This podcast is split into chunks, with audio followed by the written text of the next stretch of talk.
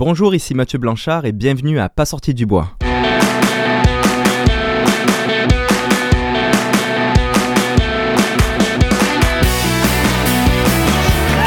messieurs, votre gagnant du 110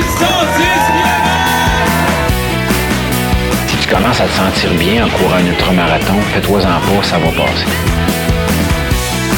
grand champion du 125 km.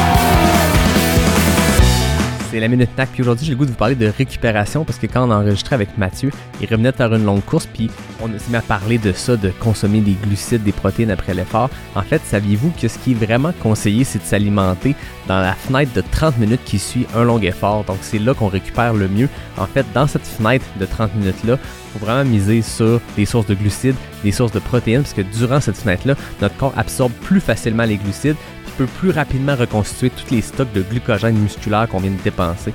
Donc vraiment, cette fenêtre d'opportunité-là, pensez à ça quand vous faites vos longues sorties, quand vous faites votre effort. C'est le 30 minutes qui suit l'effort qui est le nerf de la guerre. Puis bien sûr, ben, dans la gamme Ultra Énergie de NAC, il y a du Ultra Recovery, que ce soit avec les boissons protéinées, que ce soit avec les gaufres, les bars, mais vraiment, les 30 minutes après l'effort, c'est là que ça se passe. C'est là que vous devez miser sur glucides, protéines. Tous ces nutriments-là, ben, vous les avez dans les produits NAC. Vous allez sur le nacbar.com, choisissez ce que vous voulez. Si c'est votre première commande, je vous donne 15% de rabais avec le code promo pas sorti du bois P-A-S-S-O-R-T-I-D-U-B-O-I-S. Voilà, allez essayer ça, puis n'oubliez pas, 30 minutes après l'effort. Bon épisode! Ouais, ben, on n'est pas sorti du bois, hein? Bonjour tout le monde, bienvenue à ce 134e épisode de Pas sorti du bois. Aujourd'hui, je suis en compagnie d'un gars que vous connaissez bien, Mathieu Blanchard. Re-bienvenue à Pas sorti du bois.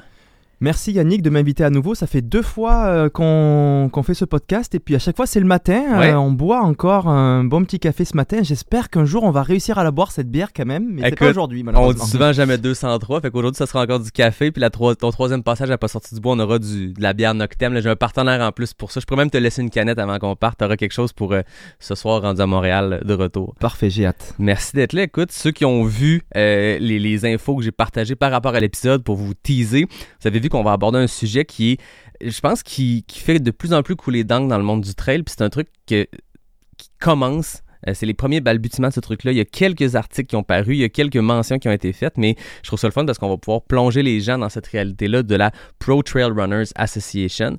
Mais avant qu'on se lance là-dedans, je veux bien sûr profiter de ton passage pour voir comment tu vas, comment se passe euh, ce, post 2022 qui a été une année assez euh, haute en couleur pour toi. On a un café, tu le dis en introduction, c'est mes amis de Capic, Ray, François et tout. On les remercie, c'est un partenaire caféiné de, de Pas sorti du bois. Fait que d'abord, cheers. Cheers. J'ai déjà, déjà goûté, c'est très bon. Ouais, Euh, Merci bon. pour ce café euh, Yannick. Capic 1 qui est toujours, euh, toujours au rendez-vous comme partenaire du podcast. 2022, grosse année. Ouais, très grosse année, un petit peu dans le prolongement euh, de 2021. Ben. Euh, c'était une année importante pour moi parce que euh, 2021 c'était post-Covid et puis moi c'est sûr que euh, année 2019-2020 ça a été des années difficiles pour moi. 2019 euh, je quitte euh, mon, mon bureau d'ingénierie pour donner un petit peu plus d'élan professionnel à ma carrière. Je rejoins la clinique du coureur, je me blesse. toute l'année, je peux pas faire ce que je veux faire Ouais. malgré tout- toutes les, les étoiles que j'ai alignées. Je me, je me reprends en milieu d'année, je m'entraîne fort pour aller faire la diagonale des fous. À deux jours de faire la diagonale des fous, je me retrouve sur le tournage de Colanta Survivor. Donc l'année 2019 euh, à l'arrêt complet. 2020 euh, Covid, donc 2021 j'ai beaucoup attendu. J'ai fait ce beau résultat, euh, premier podium sur l'UTMB. Alors c'est sûr que pour beaucoup c'était peut-être un coup de chance, voilà, quelque chose de nouveau. C'était important pour moi de confirmer, voilà, ce que Ouais. j'avais été capable de faire. excuse-moi, je te coupe dans ton élan, mais est-ce que tu as senti que post-2021, où tu as fait un podium dans une année, comme d'habitude, l'UTMB extrêmement compétitif, troisième place, c'est immense. Est-ce que tu as senti que tu avais quelque chose de plus à prouver que les autres vis-à-vis n'importe quel coureur qui fera un premier podium à l'UTMB, c'est comme l'an prochain, il est favori, bien sûr. Je veux dire, moi, dans ma tête, puis j'ai dit, c'est ton deuxième passage à pas sorti du bois, t'es un nom récurrent qui revient parce que t'inspires les gens, on en jase. Puis je me rappelle avoir déjà discuté avec un de mes invités de c'est un peu ridicule que t'étais pas dans, dans Mm. les listes des favoris pour 2022 alors que tu reviens d'un podium. Après, je l'accepte parce que le monde du sport doit quand même, est quand même un petit peu euh, dur. Voilà, Ouais. c'est comme ça que ça se passe. Et on le voit, on voit beaucoup d'athlètes, souvent dans les Olympiques, ça arrive souvent dans les Olympiques. euh, les athlètes se tuent pendant 4 ans à la tâche, à s'entraîner. Donc, euh, Euh, voilà, physiquement et mentalement, euh, c'est lourd pour eux. Ils arrivent aux Olympiques, ils font un super euh, résultat, une médaille. Et ça a été tellement dur ces quatre ans-là qu'ils sont pas capables de se remobiliser Mhm. derrière pour aller pour aller faire d'autres compétitions, championnat du monde, éventuellement un autre olympique. Et donc c'est sûr que le public est habitué de, de voir parfois aussi des, des sportifs de haut niveau qui arrivent, qui font un super résultat et qui disparaissent. Donc la confirmation est importante. Et Ouais. moi, voilà, c'est sûr que c'est sûr que je l'accepte. Voilà, Ouais. tu l'as dit. L'année suivante, donc 2022 UTMB, j'arrive. Je suis pas invité à la conférence de presse des, des favoris euh, de la course. Euh, et puis même pour la petite anecdote, lorsque j'arrive sur la ligne de départ. euh, quand on a un dossard élite, on peut rentrer par devant. Donc j'arrive Ouais. avec mon ami Marianne devant. Puis le bénévole me dit non, non, désolé, cette année, c'est que du dossard 1 à 40 euh, pour passer devant. J'étais 41, pas de chance. Et on m'a dit, bah écoute, tu passes par derrière, tu vois. Donc pas de souci. Mais voilà, ça montre aussi que je suis pas, j'étais pas encore considéré au niveau euh, euh, de performance que j'avais fait en 2021 et puis qu'il fallait confirmer. Et puis très bien, j'ai su euh, finalement euh, pas euh, transformer ça en frustration, mais Ouais. plutôt en énergie, tu vois. Voilà, ça m'a donné beaucoup d'énergie, ça m'a donné la rage. Je me suis dit, ok, maintenant 2022, je suis sur cette ligne de départ de l'UTMB et je dois confirmer ce que j'ai fait en 2021. C'est comme ça, c'est le sport et j'ai réussi, voilà, à trouver l'énergie euh, nécessaire pour transformer ces moments qui pour, qui auraient pu être frustrants en, euh, en, en gain d'énergie finalement. J'ai l'impression que tu as eu une saison aussi qui tout pointait vers ça, puis on t'a suivi à travers ton podcast dans mon bain. Tout pointait vers cette UTMB-là, le choix des courses, puis même dans ce choix des courses-là, dans cet enchaînement de courses-là, tu as eu des performances qui, étaient éclatantes, qui étaient des top 5 sur des courses qui étaient ultra compétitives.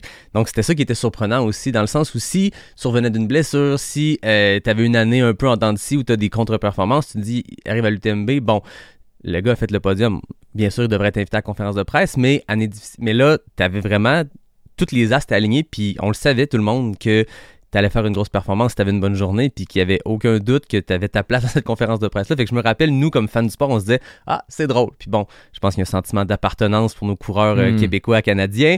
Quand c'est Marianne, quand c'est toi, quand c'est d'autres, on, on en parle entre nous, puis on est comme Voyons, il est pas invité. Mais je trouve ça le fun de tourner cette, euh, cette chose-là en, en motivation supplémentaire. Bon, on reviendra pas sur la course elle-même, tu l'as raconté maintes et maintes fois. Euh, je l'ai raconté maintes et maintes fois parce qu'avec Nico Mm. Dan, ton bon, ton bon ami, on, on avait fait un Les jazzette geeks, de geek. La jazette. ouais. Euh, Post-UTMB, un gros gros high, une grosse performance. Comment s'est passé les, les mois qui ont suivi? Ça a été, euh, c'est vrai que ça a été euh, très très lourd euh, le post UTMB en termes de de, de, de- de médias, de, de, de, propositions de sponsoring. J'ai vraiment pris, euh, j'ai vraiment pris la foudre, Ouais. j'ai pris le tsunami. Et euh, c'est sûr que moi je suis tout seul, j'ai pas d'agent et à gérer tout ça, tout ça c'est pas simple. Je recevais euh, 10 demandes de podcasts par jour, 10 demandes d'entrevues d'entrevues médias, euh, de TV. je pense à peu près toutes les plus grosses marques, Oka, Adidas, Kraft, On, sont tous, tous rentrés pour faire des propositions. Euh, et puis ça a été difficile à gérer parce Mhm. que on est, on reste des sportifs. Nous, ce qu'on kiffe, c'est courir dans la montagne, c'est pas euh, faire des négociations de contrats et puis euh, gérer des interviews. Donc ça a été très très lourd. Et puis post UTMB, t'as quand même la fatigue mentale aussi. Ah oui. comme tu l'as dit, hein, c'est pas juste le jour de la course. hein. Ça commence six mois avant à l'entraînement. Tous les jours, tu y penses, tu te, tu te craignes pour ça. Et donc, euh, voilà, c'est sûr que c'est lourd. Et, euh, et les, les- les semaines qui suivent, euh, c'est pas simple. Et j'ai fait le choix, finalement, de pas me remettre euh, sur une autre course, de pas me remettre sur un autre événement pour justement euh, pas me brûler Mhm. euh, mentalement. Je suis allé faire d'autres événements, je suis allé à l'île de la Réunion, je suis allé en Jordanie, mais c'était vraiment euh, pour le fun, tu vois, il Ouais. n'y avait aucune, aucune pression. Et j'ai réussi comme ça à, à surfer ce tsunami, cette vague, sans trop me faire ramasser. Et finalement, ça a été une coupure pour moi de septembre post-UTMB jusqu'à jusqu'à maintenant, qui a été finalement euh, plutôt dans la saison, ce qui me permet en fait maintenant de, de me réentraîner. Voilà. Que la motivation est de retour. La motivation est 100% de retour. J'ai réussi à faire ma coupure parce que l'année dernière, là, euh, j'avais fait une expédition, Ouais. euh, une expédition polaire qui m'avait euh, beau- beaucoup donné d'enseignements sur l'idée de, de finalement mettre le focus ailleurs euh, que la course à pied. Mhm. Euh, voilà, pour se, pour se régénérer euh, physiquement et mentalement. Et c'est une belle leçon que j'avais tirée, que j'avais jamais fait dans les saisons d'avant. Moi, je courais tout le temps, hiver comme été, il n'y avait pas vraiment de coupure. Et, euh, et donc, j'ai voulu faire pareil, sauf que là, ça s'est décalé un petit peu plus tôt dans la saison. Ça s'est fait en fin d'année dernière. Parce que cette année, ben, la saison se construit différemment. Il y a des objectifs euh, majeurs qui arrivent beaucoup plus tôt que l'UTMB. On parle de juin, donc c'est sûr que l'entraînement il commence maintenant en janvier. Ah oui, exactement. Tu le disais, euh, le- l'expédition polaire que vous avez faite l'an dernier, il y a un documentaire. En ce moment, tu es en tournée. Tu étais à Québec hier soir pour, euh, pour la tournée de ce film-là, ce documentaire-là, Wapapunan. Je le prononce bien? Oui, c'est bon. Merci. Euh, là, maintenant que la tournée de première est faite, comment on va pouvoir faire pour voir ce documentaire-là? Alors effectivement, hier c'était la dernière euh, Ouais. de la tournée. On a fait euh, la tournée en France et puis là euh, Québec. Pour ça aussi que je suis là aujourd'hui, hein, parce que c'est pas tous les jours euh, que je viens à Québec. On en profite. Exactement. Et euh, c'était super. C'était vraiment une super tournée. Ça a été un franc succès. Euh, Ouais. Toutes les salles pleines, des belles salles de plus de 500 personnes en France. On a été vraiment contents. Et puis c'était un petit peu stressant pour nous aussi parce que t'as la tête dans le guidon, dans l'aventure, donc tu vis ton truc. Le film, bon, c'est le, le- le talentueux Jérôme Binette qui l'a fait. J'avais déjà travaillé avec lui sur Confiné. Puis il y, a des- il y a des centaines d'heures de rush, de vidéos. Ouais. Et au final, il y a des choix éditoriaux à faire sur, pour sortir un film d'une Et voilà, après, euh, quand t'es toujours la tête dedans, c'est dur de se, de se dire est-ce que le film est bon ou pas, le montage, la chronologie, ce qui en sort, est-ce que les émotions vont être là ou pas. Et c'est dans les cinémas, tu regardes, t'entends les rires, t'entends les inquiétudes, tu vois si, si, si, si c'est bon, et puis tu poses des questions aussi. Et puis globalement, on a eu d'excellents retours, euh, ce qui fait que maintenant, euh, on va essayer euh, bah, de l'amener en festival. Maintenant qu'on a la validation que le film a quand même, euh, est quand même apprécié, c'est la validation qu'il a, il a peut-être sa place pour aller concourir dans un festival. On aurait pu sauter cette étape, mais comme finalement les images sont belles, on a des bons retours, on va l'amener en festival. Festival, ça peut durer plusieurs semaines, Ouais. plusieurs mois, donc on va laisser. On va le laisser un petit peu euh, concourir là-dedans. Et puis ensuite, euh, éventuellement, dans quelques semaines, quelques mois, on le mettra euh, sur une plateforme. Il peut arriver aussi que des diffuseurs TV soient dans les festivals Ah oui. et euh, ils décident d'acheter le film pour l'avoir sur, sur leur chaîne. Donc tout est possible, on est assez ouvert. On verra, mais quoi qu'il en soit, c'était un super film. Et puis moi, j'étais un petit peu. euh, J'ai fait un peu mon québécois chauvin. Euh, j'étais plus content finalement de passer le film euh, au Québec qu'en France parce que ça a été tourné au Québec et j'avais déjà vécu une première fois avec Confiné, cette Mhm. fameuse aventure sur le GR1, euh, des retours des Québécois qui m'avaient dit Matt, franchement, génial, on a vu des images du cœur de la Gaspésie, des chic-chocs qu'on n'avait jamais vus parce que c'est difficile d'aller filmer là-bas. Et, euh, et j'avais adoré ça finalement de, faire redécouvrir euh, la région aux Québécois. euh, et donc là, bah, ce film a été aussi tourné au Québec et puis j'ai, on a déjà eu des échos, voilà, le territoire du Nord, un peu plus hivernal, des Québécois qui disent bah, j'avais jamais vu des images de là-bas c'est et c'est génial de faire à- redécouvrir ton propre pays quoi. Exact. Puis Ça, même, que ce soit le cœur de la Gaspésie, ou- oui, les gens vont en Gaspésie, mais dans les chic-chocs, dans ces montagnes-là, très profondément, c'est rare que les gens, le commun des mortels, y va. Puis bon, ben, le nord, je veux dire, la réserve Manicouagan, c'est un endroit qui est très reculé. Fait que c'est le fun de qu'on aille, ben, j'allais dire, un Français qui nous fait découvrir, mais en même temps, rendu là, peut-être que c'est c'est plus tout à fait vrai, Euh, mais que, que tu sois là puis que tu fasses découvrir aux Québécois des territoires qu'ils connaissent pas. Puis Jérôme Binet a un, un grand talent pour aller à des endroits que peu de cinéastes iraient, dans le sens où j'adore les documentaires de course, je les écoute tous. Souvent, c'est beaucoup les ravitaux qu'on vit parce que l'équipe peut pas être partout sur un terrain.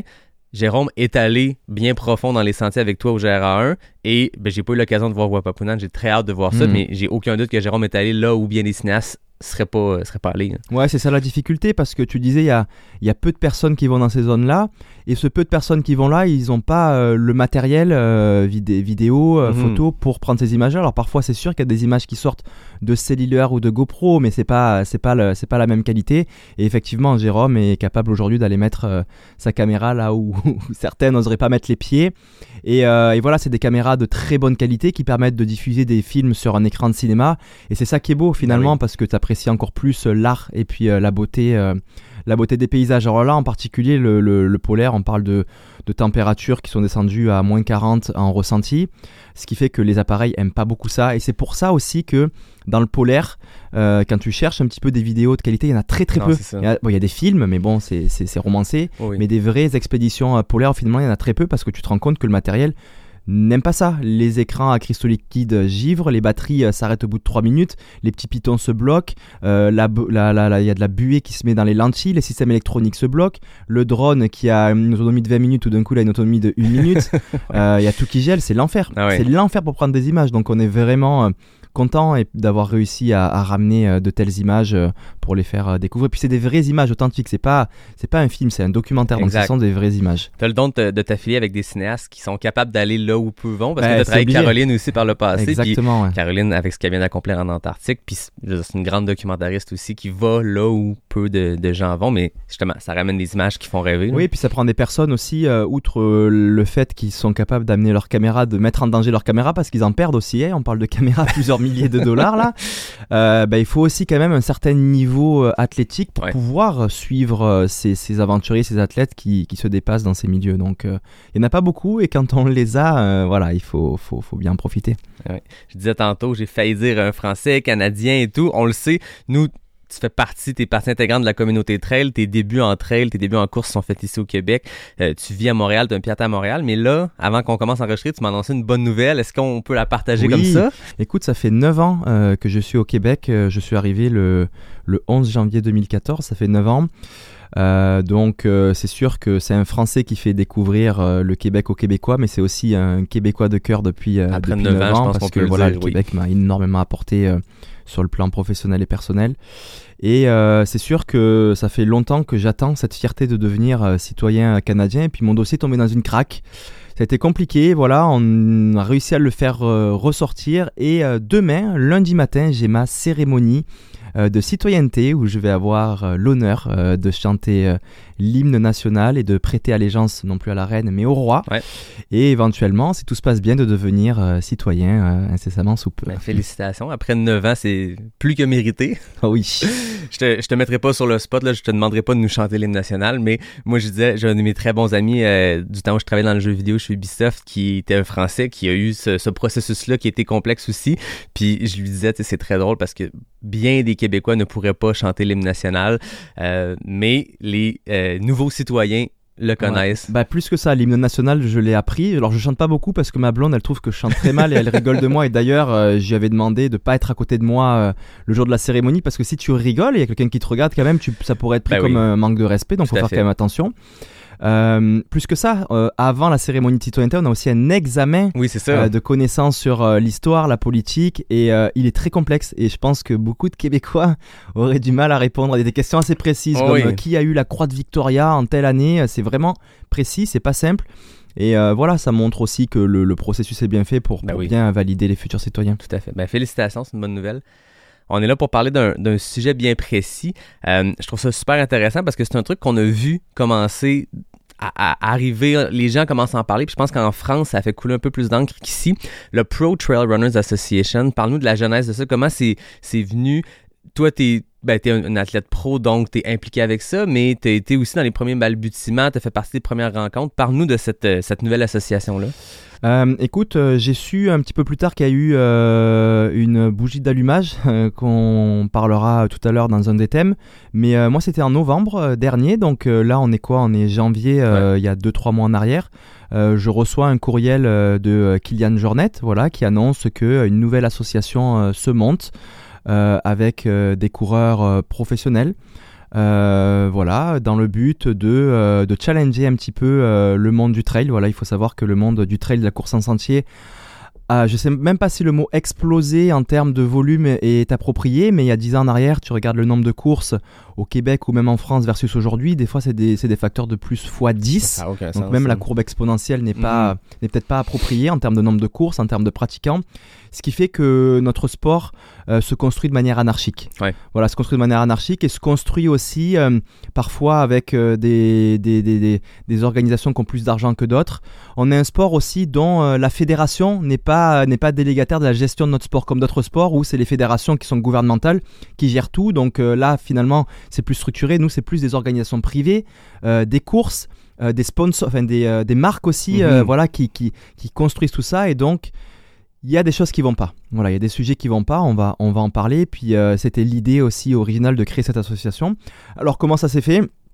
Euh, il a, euh, ils ont envoyé, donc ils étaient, ils étaient trois à l'origine, Kylian Jornet, qu'on connaît très bien, on va pas le présenter, un certain Pascal Egli, un Suisse, et euh, Francesco Pupi, un Italien, voilà, qui était euh, vraiment à l'initiative de ce projet, ont invité euh, 150 athlètes. Alors ils les ont choisis euh, en prenant euh, leur ranking euh, ITRA ou UTMB euh, World Ranking. en prenant, il me semble, le top 10 hommes et femmes dans chacune euh, des distances. Ça faisait à peu près euh, 150 personnes ou euh, des athlètes qui avaient un contrat euh, Ouais. de sponsoring rémunéré. Donc voilà, ils ont été euh, tous invités à rejoindre euh, l'association et à participer à la première assemblée générale euh, qui avait lieu en décembre. Et donc c'est à peu près vers le 15 décembre. Et si mes souvenirs sont bons, il y a à peu près euh, 120 euh, athlètes qui ont répondu de manière positive pour participer à cette association-là et s'impliquer. Voilà, donc comment ça s'est structuré? Il y a les membres, à peu près euh, 120 euh, coureurs. Il y a d'ailleurs euh, les plus grands de notre sport. On parle de Courtney de Walter, François Den, Kylian Jornet, etc. Mathieu et, euh, ouais aussi. et euh, durant cette association, on a on a euh, voté donc euh, pour un board, euh, une équipe qui vont être un peu le- le- les gestionnaires de chacun des projets. Il va, y avoir plusieurs cellules de travail en fonction des thèmes et, euh, les membres ont pour rôle de voter, voilà, en fonction des, projets, l'avancement l'avancement de l'association. Et il y a un, secré- un secrétaire général au milieu de tout ça qui gère un petit peu les projets, qui fait les, bilans, les, minutes des, des, réunions et s'est structuré comme ça. Ce que je trouve intéressant, c'est que, ben, on en a tous déjà parlé du fait qu'il y a beaucoup, beaucoup de circuits, que ah, le dopage, c'est drôlement ah, administré, comment c'est administré. Euh, tous ces sujets-là, euh, je trouve qu'ils vont plus loin que seulement ces 120 athlètes-là élites qui sont, qui sont là. Puis je trouve que ça important qu'on en parle. Puis je pense que les gens qui écoutent vont le trouver intéressant pour deux raisons. Comme fan du sport, moi, tous les coureurs, coureuses de trail que je connais, peu importe le niveau, sont aussi des fans du sport. On suit l'UTMB, on suit la Western, on, on- est fiers de nos athlètes élites, on est fiers de voir des athlètes performer. Euh, Puis c'est important de comprendre comment ça se passe pour ces athlètes-là, puis de voir que, contrairement à bien d'autres sports, il y a une désorganisation par la multiplicité des circuits, par les sponsoring qui sont très inégaux entre Mhm. deux athlètes élites. Il y, a des, tu sais, il y, a- il y en a qui peuvent vivre de ça, d'autres pas du tout. Il y a vraiment beaucoup de disparités. Puis je pense que comme fan du sport, de un, c'est c'est intéressant de voir que ça s'organise puis que ça vienne des athlètes. De deux, ben ça va plus loin que seulement les athlètes pros. Je veux dire, si euh, les circuits sont complexes, ils sont complexes aussi pour les amateurs qui veulent un jour atteindre l'UTMB ou un jour atteindre la Western State. Ces circuits-là, c'est complexe, mais tout ce qui est empreinte environnementale, ça va bien au-delà euh, des athlètes pros. C'est tous les athlètes de notre sport. Je veux dire, c'est notre terrain de jeu. Puis on se rend compte qu'il y a des organisations plus que d'autres qui euh, ont peut-être moins de normes ou qui ont moins ce souci-là ou à, à différentes échelles, il y a des grandes, grandes courses, des petites courses, mais chaque course a le potentiel de euh, en faire plus d'un point de vue environnemental pour protéger notre écosystème là où on, on- on- on pratique notre sport. Donc, je trouve ça intéressant que oui, c'est un discours qui est intéressant pour les pros parce que c'est une association d'athlètes élites, mais ça a des effets sur l'ensemble du sport. Puis je pense que idéalement, si tout ce qui est mis de l'avant par l'association fonctionne, si les pressions sont mises au bon endroit puis que le sport s'améliore, ben c'est tout le monde qui en bénéficie, Bien sûr. pas que les pros, pas que les amateurs, tout le monde de notre sport va en bénéficier. hein. Tu, euh, tu fais bien de, pointer ce sujet-là. C'est vrai que c'est une association, donc on l'a dit, de, de, de coureurs professionnels. Euh, mais l'idée derrière tout ça, en fait, c'est de pouvoir mettre de la pression sur des institutions, sur, des organisations publiques ou privées. Aujourd'hui, dans notre, dans notre sport, on n'a aucun moyen de pression. Je te donne un exemple. Par exemple, prenons euh, la plus grosse course, l'UTMB. Euh, si euh, c'est un cas extrême, ça se fera pas, mais c'est juste pour, pour, pour montrer de manière explicite comment ça pourrait fonctionner. On pourrait dire dans l'association, bon, on boycotte la course. Aucun athlète élite ne va au départ. Si vous, par exemple, je ne sais pas si c'est le cas, mais si les bourses, par exemple, hommes-femmes, ne sont pas ég- égales, on ne va pas à la course. Mais je peux te dire qu'ils vont équilibrer. Donc c'est c'est ça l'idée aussi de pourquoi on a euh, choisi d'avoir une association de, de- de- de coureurs professionnels, parce que c'est eux euh, qui vont pouvoir mettre finalement plus de pression euh, sur certaines organisations que l'amateur. Mais comme tu le dis, les sujets, tu as commencé à mettre la table. Ce qui est du dopage, il n'y a pas que les professionnels qui se dopent. Aujourd'hui, il y a des personnes qui se dopent pour aller gagner un panier garni de saucissons. Il y en a vraiment. Alors, je sais. Voilà, donc ça concerne, ça concerne tout le monde. On parle de la multiplication des circuits de course, mais on a un sport qui est quand même beau, c'est qu'on on fait les mêmes courses. Les coureurs professionnels et les coureurs amateurs sont sur les mêmes circuits, les mêmes championnats, donc c'est la même chose aussi. On n'a pas un sport où on est séparé comme dans le soccer ou dans le tennis Exact. où chacun est séparé. On est tous ensemble, donc ça s'applique à tout le monde. Tu as parlé de l'environnement aussi. Les enjeux environnement, euh, bilan carbone, s'appliquent à tout le monde, aux amateurs comme aux professionnels. Et on a parlé aussi euh, d'équité dans le sport, ça s'applique à tout le monde. Donc aujourd'hui, c'est structuré comme ça et j'imagine et j'espère que dans le futur, lorsqu'il y aura peut-être euh, des choix de vote à faire, euh, les coureurs amateurs seront aussi euh, impliqués et euh, sollicités d'un- d'une manière ou d'une autre avec, je sais pas, des sondages ou une manière de voter. Mais voilà, c'est comme ça que ça fonctionne aujourd'hui et c'est c'est tous les coureurs qui doivent faire porter euh, leur voix euh, sur des sujets qui sont euh, voilà, polémiques et qui évoluent pas forcément dans le bon sens. Exact. Mais je pense que ça va être intéressant de plonger ensemble dans ces quatre sujets-là pour Oui. creuser un peu, pour comprendre il est où l'enjeu, puis c'est quoi que la Pro Trail Runners Association veut faire changer là-dedans. Euh, avant qu'on se lance, euh, j'ai euh, dans un article j'ai vu la lettre que Kylian avait envoyée, le courriel qu'il avait envoyé à tous les athlètes, comme tu dis l'invitation en novembre, puis ça terminait en disant c'est pourquoi nous avons créé la Pro Trail Runners Association, où les athlètes professionnels peuvent faire entendre leur voix au même niveau que les autres parties, fédération, circuit, sponsor, et nous pouvons travailler pour rendre le sport plus juste, équitable et protéger nos droits en tant qu'athlètes. Je trouve que c'est- magnifique. très bien Comme tu le disais tantôt, Mm. il y a un développement anarchique du sport où les sponsors ont un poids qui est immense. Les sponsors s'associent à des courses qui eux aussi sont des grandes organisations qui ont un poids immense. Puis je pense que les athlètes peuvent perdre au change dans tout ça. Puis il faut peut-être ramener cet équilibre-là où les athlètes ont leur voix, les sponsors aussi. Je veux dire, si vous pouvez vivre de votre sport, c'est grâce à ces sponsors-là. Si euh, on peut avoir des événements qui sont courus par les plus grands athlètes, comme des UTMB où l'élite mondiale est, est présent quasiment au complet à une même course, ben, ça prend ça pour le sport, pour les athlètes, mais en ce moment, il y a comme un, débalancement. sais, c'est- c'est- le poids est vraiment plus d'un côté que de l'autre. Les plus gros acteurs actuellement euh, dans notre sport sont les courses et, euh, et, les, euh, et les marques. Mhm. Malheureusement, dans notre sport, les fédérations euh, sont toutes petites et puis même, tu vois, hein, les, les meilleurs coureurs ne vont pas faire euh, les championnats de France, championnats du monde, championnats Ah, du ça. Canada. Donc les fédérations, fin- finalement, ne sont pas celles qui ont le plus gros poids. C'est dommage parce qu'ils n'ont pas d'intérêt financier, les, les- les fédérations. Aujourd'hui, c'est les courses euh, et, les, euh, et les marques qui ont le plus gros poids et eux restent quand même central pour eux euh, l'intérêt financier et euh, au dépend euh, parfois voilà d'autres d'autres sujets qui fait que la construction ne se fait pas dans le bon sens. Donc c'est pour ça qu'il fallait rajouter aussi un poids, un acteur dans, dans tout cet écosystème qui étaient les coureurs, voilà qui eux aussi euh, ont des manières de penser, qui sont pas forcément dans un intérêt financier, qui doivent aussi euh, parler et puis, euh, puis appuyer leurs idées. Exact. On va plonger dans le premier sujet qui est le- le- l'antidopage, le, dopage, mais j'ai compris aussi en faisant des lectures que ça a été la bougie d'allumage qui a un peu relancé ce projet-là. Je pense qu'en 2020, Kylian avait déjà eu l'idée de cette association-là, mais il s'est passé quelque chose dans une course où tu as participé cette année qui a été la bougie d'allumage qui a ramené le sujet en avant puis qui fait qu'aujourd'hui on en parle quelques mois plus tard. là. Ouais, tout à fait. On parle de Sierzinal, euh, mi, euh, euh, de l'année. Ben voilà, le, le gagnant Kangogo, le Kenyan, a été pris pour dopage. Et euh, même quelques semaines plus tard, la Kenyane qui a gagné aussi a été pris pour dopage. Et il faut savoir que le dopage, euh, ça reste tragique. euh, parce que ça peut avoir un impact, c'est sûr, temporel le jour de la course, forcément. ben, Il y a le classement et puis il y a, les, intérêts aussi de, de, de gain de course, mais plus que ça, ça peut ruiner la carrière d'autres athlètes. On l'a vu aussi dans les Olympiques. Quelqu'un est pris pour dopage 4, 5, 6 ans plus tard, ben, la médaille c'est fini. Et ce qui se passe aussi, c'est que peut-être celui qui finit quatrième au pied du podium, un moment du, renouvellement euh, de son contrat en fin d'année, comme il n'a pas eu euh, son podium, ben, il va être, il va pas être renouvelé. Donc ça peut avoir vraiment de gros impacts. J'ai un exemple aussi, euh, une Australienne qui est dans le team Salomon, une jeune là, qui a fini euh, 31e à Sierzinal ou, 20, ou 21e, je sais plus, mais peu importe, à une place près d'avoir son, tout son voyage payé pour aller faire la finale de la Gold- Golden Trail Series à Madère. Elle était à une place près, donc ça a été difficile pour elle de trouver finalement euh, fonds. Je sais même plus si elle allait ou pas, mais peu importe. Ce qui fait que la Kenyane qui a triché, lui a pris euh, sa place. Donc ça peut avoir le dopage des impacts euh, collatéraux énormes euh, Ah oui. sur la carrière des athlètes, sur, le, sur la renégociation de leur contrat, sur la fierté du, des, euh, des, des- des positions. Et donc, c'est grave. C'est grave le dopage. Et je pense qu'aujourd'hui, dans le trail, on va en parler, mais euh, le, le- système euh, de, de, de, de, de- de contrôle antidopage est, est, est- pas exceptionnel.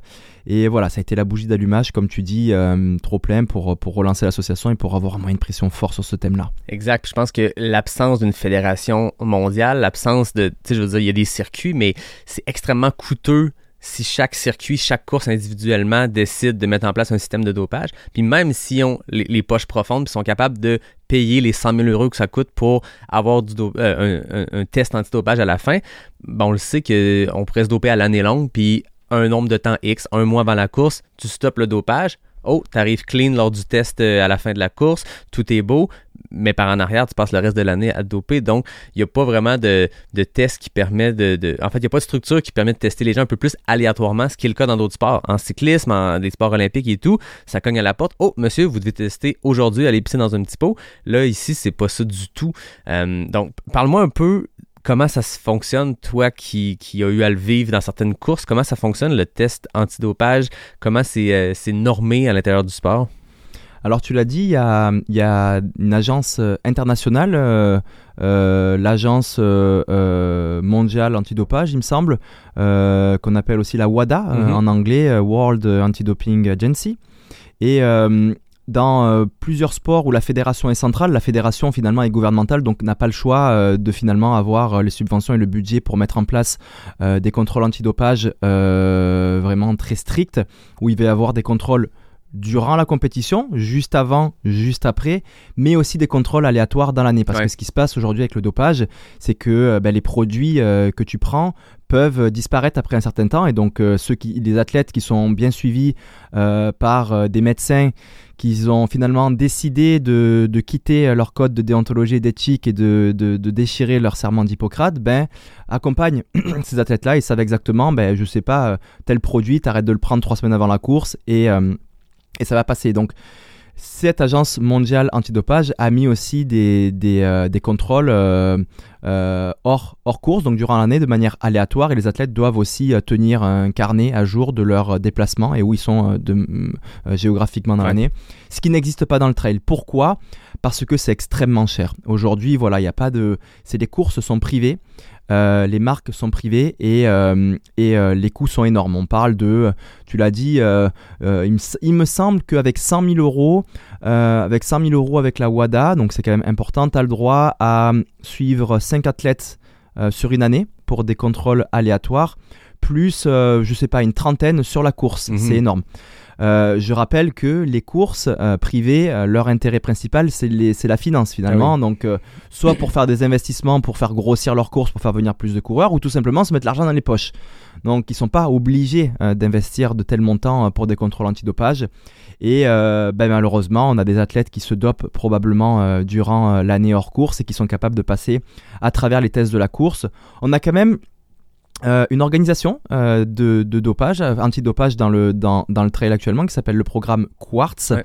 Mais euh, c'est différent. Voilà, c'est plus programme Quartz, c'est un suivi médical à la base, c'est plus un programme qui a été fait pour de la prévention. Tu vois, ils ont même ajouté certains produits que la WADA autorise. On parle par exemple des anti-inflammatoires.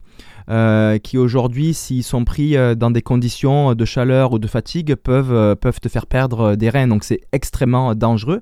Il y a eu des accidents euh, graves et aujourd'hui les anti-inflammatoires sont interdits par Quartz. Donc on rajoute des éléments comme ça. Mais voilà, Quartz va faire des contrôles juste avant la course, juste après la course.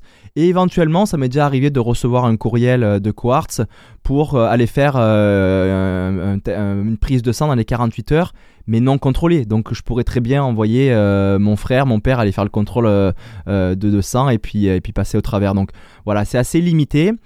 Il y a aussi des avantages. sur Quartz, c'est qu'ils sont un peu plus radicaux aussi que, que la WADA sur les fameuses ordonnances thérapeutiques. Ouais. Voilà, aujourd'hui, euh, il y a des athlètes, euh, ben, pff, qui, on pourrait prendre comme exemple euh, Lance Armstrong, par exemple, pour ne pas le citer.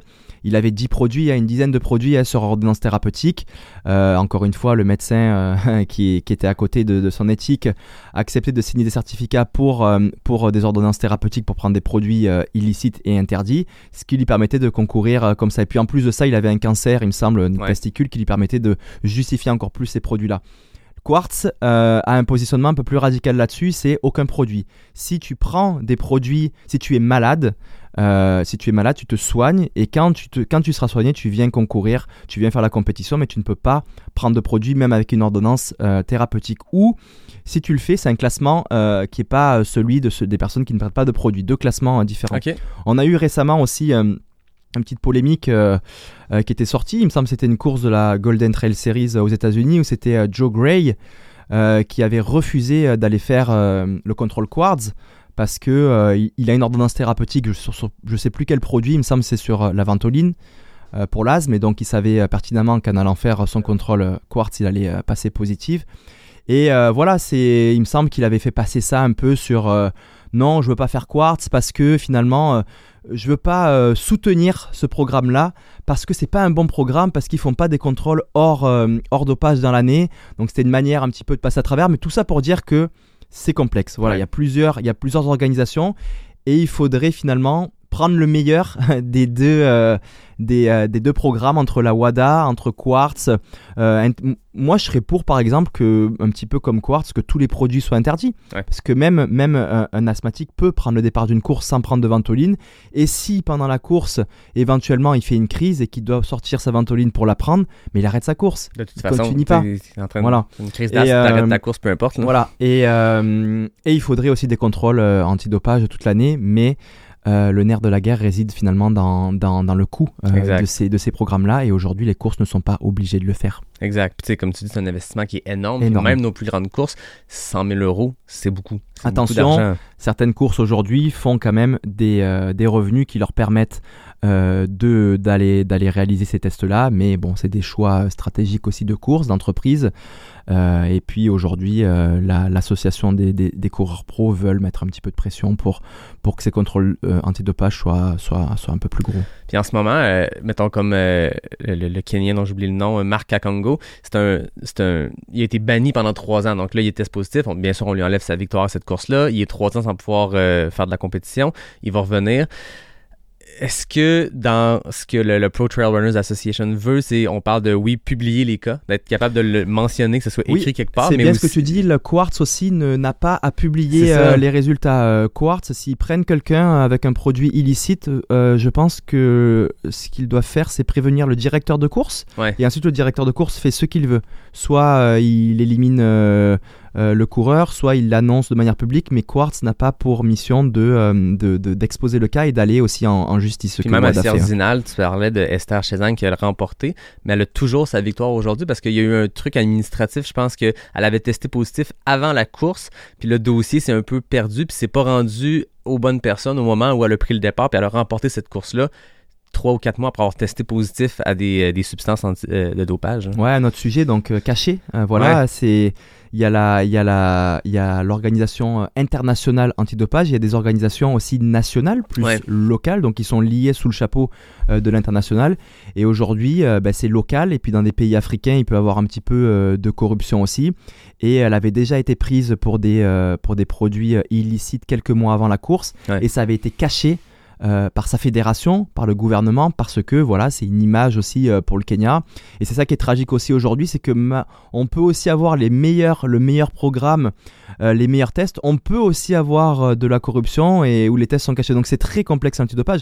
Ça me rappelle aussi euh, le fameux documentaire Icarus Oui. que tu as peut-être vu avec carrément un programme de dopage pour les athlètes russes qui avait été subventionné et puis caché par le gouvernement Exact. russe Ah non, avec carrément donc tout un programme l'année pendant les 4 ans de préparation de dopé et même pendant l'événement en Russie il y avait eu des changements de, de, de fioles d'urine dans les enfin ça avait été un truc de fou. Donc pour dire que c'est complexe. On peut avoir le meilleur programme mais il peut y avoir aussi de la corruption au milieu de tout ça. Et et, euh, et voilà, c'est pas simple, en tout cas, dans le monde du trail, on est encore euh, au balbutiement et on veut euh, mettre de la pression là-dessus. Puis d'où aussi le, le fait que ça prend quelque chose qui est indépendant, parce que comme tu le dis, euh, on peut pas faire confiance à chaque fédération. La majorité des fédérations doivent être très clean de ce côté-là, mais il suffit qu'il y en ait une qui décide, comme les Russes aux Olympiques, comme le Kenya dans ce cas-ci, qui a camouflé des résultats. Ça prend une forme d'indépendance là-dessus. Puis justement, c'est ce que je vois dans, dans ce que la mission de, de- de l'association veut. On veut que il y ait, oui, on publie les cas en disciplinaire, que ce soit publié, que ce soit mentionné, euh, demander au circuit privé de se qualifier comme Major Event Organization, donc du WADA. Donc, s'assurer qu'il y ait euh, euh, quelque chose qui est plus, euh, plus euh, com- comment dire, plus organisé que ce que c'est en ce moment, où je sais qu'il y a des courses qu'ils font. Tu t'en vas à la Western State cette année. J'ai entendu l'histoire un peu euh, loufoque de Adam Peterman qui l'a remporté l'an dernier. Puis euh, il est passé, il était le premier à rentrer dans la tente antidopage, mais il était tellement déshydraté de sa course que ça lui a pris des heures.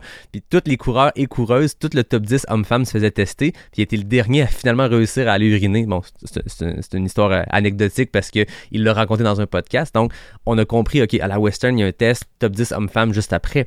Mais comme tu le dis, ça veut rien dire sur ce qui se passe avant, puis il y a des médecins qui, qui décident de, de tourner le dos à leur euh, ordre professionnel, à leur, au, au serment qu'ils ont, qu'ils ont, qu'ils ont Mm. prêté, puis qui vont, euh, après ça, euh, s'en foutre, puis permettre à des athlètes de pouvoir se doper. là. Et euh, ce qui arrive aussi, on se pose la question, mais pourquoi euh, le dopage arrive? Parce que voilà, le monde du trail, comme on l'a dit, grossit. Quand ça grossit, il y a des finances qui arrivent.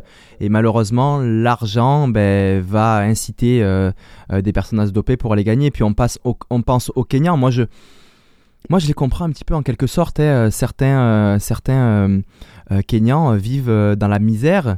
Et puis on leur dit euh, ben, que s'ils vont gagner euh, des courses euh, dans l'hémisphère nord, ils vont euh, sortir de la misère, Ouais. gagner beaucoup d'argent et puis ils ont rien à perdre. Nous ici, dans l'hémisphère nord, tu te fais prendre pour dopage, t'imagines la, la, la, la honte à vie, le suivi au niveau social, t'es ruiné. Exact. Tandis qu'eux, ils ont rien à perdre. Ils Ouais. se font prendre, ben, ils rentrent chez eux et puis, et puis ils continuent à vivre. Il y a ouais. pas de, il y a pas de, ils se font pas flageoler quoi.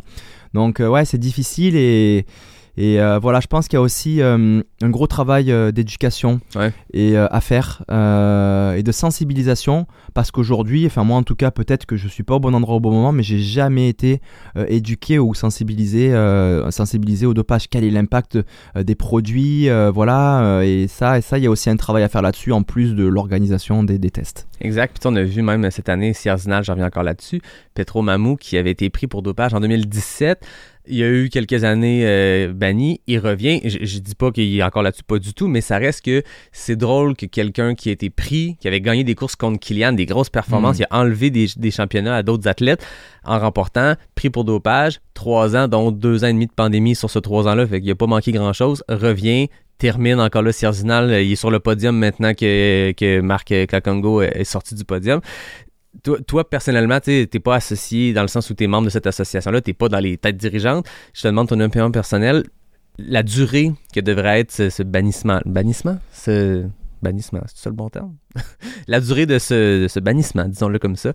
Est-ce que ça devrait être à vie? C'est- Trois ans, c'est suffisant? Moi, j'ai une position euh, assez euh, radicale là-dessus, euh, c'est à vie. Ouais. Voilà, c'est à vie. Pourquoi? Parce que je suis désolé, mais euh, quand euh, tu te dopes, euh, ce qui se passe, c'est que tu vas être capable de, de t'entraîner euh, plus, de peut-être aussi avoir des adaptations physiologiques, en pre- prenant le PO par exemple, Ouais. euh, qui va augmenter euh, ton, ton, ton- ton- ta quantité de globules rouges, d'oxygène, et donc tu vas pouvoir t'entraîner plus et euh, développer plus de mitochondries dans tes muscles, développer ta VO2 max, et donc même si euh, tu t'arrêtes de doper, à un moment donné, tu as pris, euh, je sais pas, euh, 10% euh, de progression, mais ça reste. Le corps a quand même une mémoire à vie, on le voit, hein, quand on s'arrête de s'entraîner euh, euh, quelques semaines en course à pied, on revient, c'est un petit peu difficile, mais très vite, tu reviens au Ah oui. niveau où tu étais, c'est pas comme quand tu commençais. Donc, as un upgrade euh, quand tu te dopes que tu vas te servir toute ta vie. Et euh, pour moi, euh, je suis assez radical, ça, ça serait à vie. Éventuellement, pourquoi pas On va pas non plus être non plus extrême à interdire de faire du sport parce que le sport, ça reste Ouais. quand même la santé et physique et mentale. Mais en tout cas, ne... ok pour faire- venir faire des compétitions, mais plus classé. T'es Ouais. plus classé avec ceux qui ne se sont jamais dopés. Après, il y a aussi, euh, voilà, il y a aussi, moi je peux te dire, je connais euh, le fameux euh, Petro Mamou dont tu cites, voilà. Heureusement qu'il n'est pas en Europe parce que parce qu'il a une image, voilà, tu vois, les, les autres athlètes le regardent avec un, un dégoût, il est mieux tout, tout le monde, euh, genre euh, vraiment, euh, les gens voilà, le regardent avec un regard, voilà. Ça doit pas être simple pour lui aussi à vivre, tu vois, voilà, donc il vit aussi, je pense, son fardeau Ouais. de se faire regarder comme ça. Ça doit être très lourd pour lui. Mais voilà, moi je suis assez radical, tu te dopes, c'est plus jamais euh, en compétition à vie quoi. Ouais, puis si à un moment donné, euh, les- pressions de l'association fonctionnent, qu'il y a quelque chose d'un peu plus organisé qui se met en place, ben si justement c'est communiqué puis c'est dit haut et fort que tu te fais prendre une fois, t'es banni à vie, entre trois ans hors compétition ou- à vie, peut- peut-être que tu y penses deux fois, puis même si t'as rien à perdre et tout, ça reste que la personne dont on parlait tantôt va revenir dans trois ans, va pouvoir compétitionner comme il veut. Là, t'es banni à vie, tu y penses Ouais, un, peu plus longtemps. comme le système de la prison et les crimes. hein. Ah oui. Au plus la sanction est lourde, au plus tu te poses la question deux fois entre faire la bêtise ou pas. Ouais. Clairement. D- Deuxième thème euh, qui, qui est mis de l'avant par l'association, compétition, championnat, circuit. On le sait, on le disait tantôt, c'est complexe. Puis même comme fan du sport, on, on- on aime les Jeux olympiques parce qu'à un moment donné, dans ces sports-là, on peut dire, OK, cette année, en ce moment dans notre sport, c'est X personne, c'est cette personne-là qui est la meilleure au monde. Euh, les championnats du monde dans des sports plus organisés, encore là, il y a un classement en fin d'année, tu sais c'est qui qui a mieux performé et tout. En trail, c'est plus complexe. Il y a des cotes, des cotes qui diffèrent entre l'ITRA, l'UTMB, World Series. Euh, L'UTMB est un circuit bien organisé maintenant, mais il y a aussi les championnats du monde comme il y avait en Thaïlande. Donc, tu un championnat du monde, mais c'est pas tous les athlètes qui y sont. C'est extrêmement complexe ce système-là. C'est un écosystème avec plusieurs courses. Puis contrairement à d'autres sports où tu peux compétitionner chaque week-end, chaque deux week-ends, ben, sur, si on parle de du 100 000, ça serait impossible de faire un circuit avec une course par mois, puis à la fin d'année, tu as un classement, puis voici le meilleur.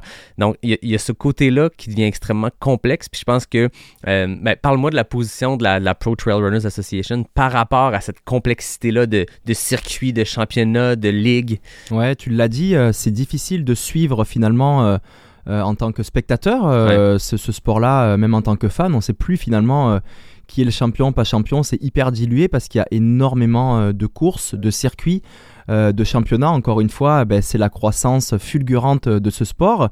Il y a des budgets pour certains de créer de nouvelles courses de plus en plus et, et on s'y perd. on a un sport qui n'est pas sous l'égide euh, d'une seule fédération, ce qui rendrait tout euh, beaucoup plus simple. Comme par exemple, je reprends cet exemple, le soccer, le basket, le hockey, il y a une fédération euh, qui gère le sport, il y a un seul championnat, et puis bon, il y a des niveaux après, puis il, y a, il, y a, il, y a, il, y a, une Coupe du Monde, une Coupe nationale, et puis tu sais quel champion. C'est beaucoup plus simple.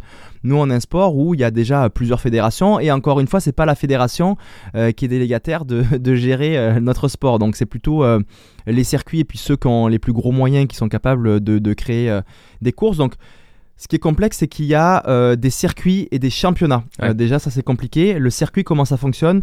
Euh, En gros, c'est l'accumulation de points sur plusieurs courses. voilà, et puis tu as, un résultat final en fonction de tous les points que tu as fait sur plusieurs courses. Et un championnat, ben, c'est des qualifications type UTMB qui vont t'amener à une finale. Et puis c'est à la finale que tu as le classement final.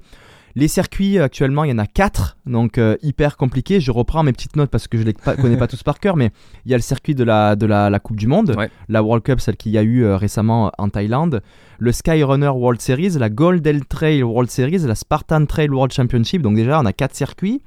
Euh, et puis c'est des distances qui peuvent être similaires aussi. Donc les athlètes sont répartis sur chacun de ces circuits. Parfois aussi c'est les partenaires, sponsors, marques qui les poussent à aller dans un circuit ou l'autre parce qu'ils ont des intérêts eux aussi financés dans ces circuits-là. Donc c'est vraiment mêlant. Surtout que quand tu parles Skyrunner World Series, Golden Trail World Series, c'est des types de compétitions vraiment identiques. sais longtemps, les courses qui sont aujourd'hui dans la Golden Trail, Sierzinal, Zegama, même distance, dans la... même dénivelé, c'est très similaire. Identique. identique tu termines l'année, tu as un champion, une championne Skyrunner World Series, puis un champion, une championne Golden Trail. Et un champion du monde et une championne du monde. C'est qui notre meilleur là-dedans? On, sait pas. Puis même pour un athlète, ça doit être difficile de dire je veux compétitionner au plus haut niveau, je veux être remarqué par des sponsors. Il existe quatre circuits, 10 championnats qu'est-ce que je choisis là-dedans? Ben, Des fois, c'est des choix de cœur, des fois, c'est des choix d'opportunité, des fois, c'est même euh, ton partenaire qui te pousse à aller dans tel ou tel circuit. Tu sais plus si c'est le bon choix ou pas. On parle des circuits, mais tu disais 10 championnats aussi. Donc, les championnats, il y a l'UTMB World Series, la plus connue, mon, euh, le Skyrunning World Championship, le Xterra Trail Running World Championship. Je passe, mais il y en a énormément. Et encore une fois, même dans les championnats, c'est mêlant euh, au plus haut sais, pour, pour mettre en perspective les gens, pour comprendre vraiment la, subtilité, c'est que dans un circuit comme le Golden Trail, chaque course donne des points, puis à la fin, tu un classement indépendamment de la finale ou peu importe, versus l'UTMB World Series, ben, c'est la première année cette année que c'est vraiment sous cette forme-là, mais tu dois te qualifier par d'autres courses, mais le classement final est le classement de l'UTMB. Sur le 160 km, sur le 170 dans ce cas-ci, tu vas faire une course qualificative à The Canyons, tu vas aller faire une course ailleurs, tu vas gagner ta place en finale. La finale est l'UTMB. Donc, même si tu as gagné trois courses de la série en, début d'année, si tu abandonnes l'UTMB, ben, tu n'es pas dans le classement final. Fait que c'est la différence. Dans tous les cas, très complexe tout ça. Puis il y a, même d'autres circuits. Il y a d'autres circuits privés, Spartan, euh, Spartan Trail Championship. Il y en a, il y en a plein donc au final. Et il y en a même qui arrivent encore. Moi j'ai des échos euh, de, de, nouveaux circuits, nouveaux championnats qui arrivent. Bref, euh, l'association veut se mettre maintenant un petit peu au milieu pour dire les gars, on se calme un petit peu, on va essayer de, s'asseoir tous ensemble, euh, tous les circuits, tous les championnats ayant une discussion pour essayer de, de, recentrer un petit peu tout ça, donner un petit peu plus de clarté euh, dans, dans, ces circuits. Et puis aussi on parle de, de, comprendre tout ça, mais aussi pour les athlètes, c'est hyper compliqué. Et puis aujourd'hui même, le système fait que euh, tu vas pousser les athlètes à faire plus de courses entre les circuits, entre les championnats pour aller euh, se qualifier. Et puis euh, la, santé, la santé peut être mise en péril. Donc c'est compliqué. Ouais, puis tu sais, je pense que ça fait que le talent est dilué aussi. Je veux dire, l'UTMB, Western States demeurent des, des courses qui sont indépendamment des circuits dans lesquels ils sont, ça demeure que c'est des courses qui ont une réputation énorme puis qu'il y a toujours un énorme plateau élite, mais ça demeure que sur certaines de ces courses-là, sur certaines, tu sais, à la fin de l'année, il y a des circuits plus petits que le grand gagnant du circuit ferait peut-être pas un top 40 à l'UTMB, puis c'est correct tu remportes un circuit, mais si c'est normé, puis on dit ce circuit-là, c'est le circuit junior pour les 18-24 ans, puis ensuite le circuit pro, c'est ça, tu sais, un peu comme le golf par exemple, ben t'as la, la PGA, t'as la WPGA, mais t'as aussi euh, LPGA, bref, et t'as le circuit junior où t'as les futures vedettes qui vont compétitionner entre eux, puis à un moment donné, de ces championnats-là, ils vont monter dans la grande ligue. Là, en ce moment, tout le monde peut être partout en même temps. Les distances aussi font que notre sport est complexe. Comment tu veux comparer un athlète qui est pro en kilomètre vertical sur 100 000? Ben, dans certains classements, dont l'ITRA, dont le UTMB World Series, as des classements généraux basés sur une cote qui, qui compare toi avec la personne qui fait des kilomètres verticaux trois fois par année, puis l'autre personne qui fait des 200 mètres c'est difficile de, vraiment tracer une ligne dans tout ça, puis au final, le talent est dilué, puis les athlètes savent pas où donner de la tête non plus. Ce qui est complexe aussi, c'est qu'on fait un sport nature. Euh, la nature, tu peux pas la contrôler. Et donc, euh, on essaye de cadrer un petit peu en termes de distance, en termes de ratio euh, distance dénivelée. Donc, faut pas enlever ça aussi à tous ces organisateurs, hein, que c'est complexe d'essayer de structurer, de cadrer euh, nos courses, nos circuits, parce que la nature est, incontrôlable et varie aussi hein, ah d'une année à l'autre avec euh, les, les, impacts météorologiques. Mais c'est un sujet.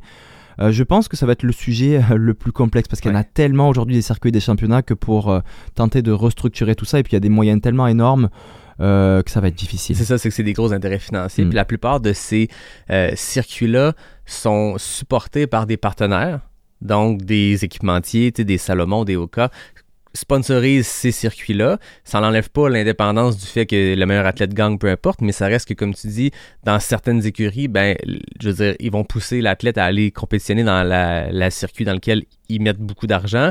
Donc, encore là, ça, dilue le talent pour des intérêts financiers. Puis après ça, ben, tu as des grandes organisations. On en a parlé plusieurs fois, l'UTMB, mais il y en a d'autres organisations comme ça qui regroupent des courses entre elles. Puis ça fait que côté horaire, ça n'a plus de sens non plus. Mm-hmm. Je veux dire, euh, euh, je, vois dans la, la mission de l'association, il y a ça aussi, tu sais, s'assurer qu'il y a un classement unifié, oui, mais aussi s'assurer qu'il y ait un calendrier qui, qui, évite les chevauchements parce qu'en ce moment, ça pitch partout, puis ça devient complexe pour des athlètes euh, élites qui veulent faire un calendrier qui, qui a du sens pour eux, dans le sens où, comme tu le disais, un 100 000, tu peux pas en faire 8 dans l'année. Il y en a qui le font, mais c'est plutôt rare à un niveau compétitif. Là. Ouais, puis ce qui est fou, un exemple clair, le championnat du monde. Championnat du monde, donc là, pour le coup, c'est fédéré, c'est les fédérations.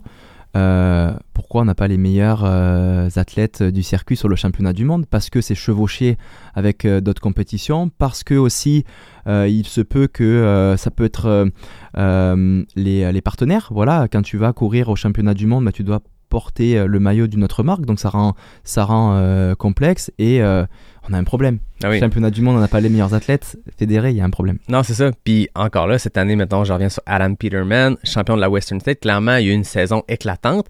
Il est allé au championnat du monde.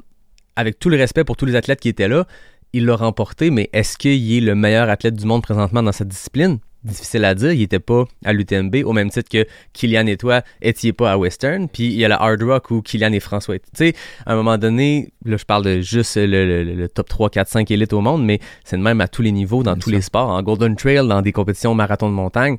Encore là, il y a tellement de circuits, ça devient complexe. Là. Ouais, c'est complexe. Et puis, on essaye avec ces classements, fameux classement ITRA, euh, UTMB, euh, World Ranking, mais moi, je le vis, je suis à l'intérieur, je sais parfois que c'est pas c'est un système qui vaut ce qu'il vaut mais euh, il a ses limites. Moi ça m'est déjà arrivé euh, de faire des courses où je sais que j'étais vraiment au-dessus euh, de mon niveau ITRA à des moments où je me retrouve avec une cote pourrie tandis que d'autres courses où j'étais plus relax ça s'est pas même passé je me retrouve avec une haute cote. Donc voilà le système est bien c'est, c'est, ça fonctionne mais il y a quand même parfois des limites. Le calcul est complexe mais mm. on le voit même à, notre niveau chaque athlète moi je, regarde ça une fois de temps en temps pour le fun puis tu vois les disparités entre des performances puis ne serait-ce qu'il y a une année, j'envoie une blague à Jeff Tapp en Gaspésie. L'année qu'on s'était vu en Gaspésie d'ailleurs, euh, il y avait un 12 km sur l'île Bonaventure qui à chaque année, c'est le vendredi soir. Puis cette année-là, la tempête était horrible, il, mouillait de côté, tu étais mhm. supposé toi aussi être là. Ça s'est transformé en 8 kilos sur une plage très plat, mm. c'est quasiment pas de la trail.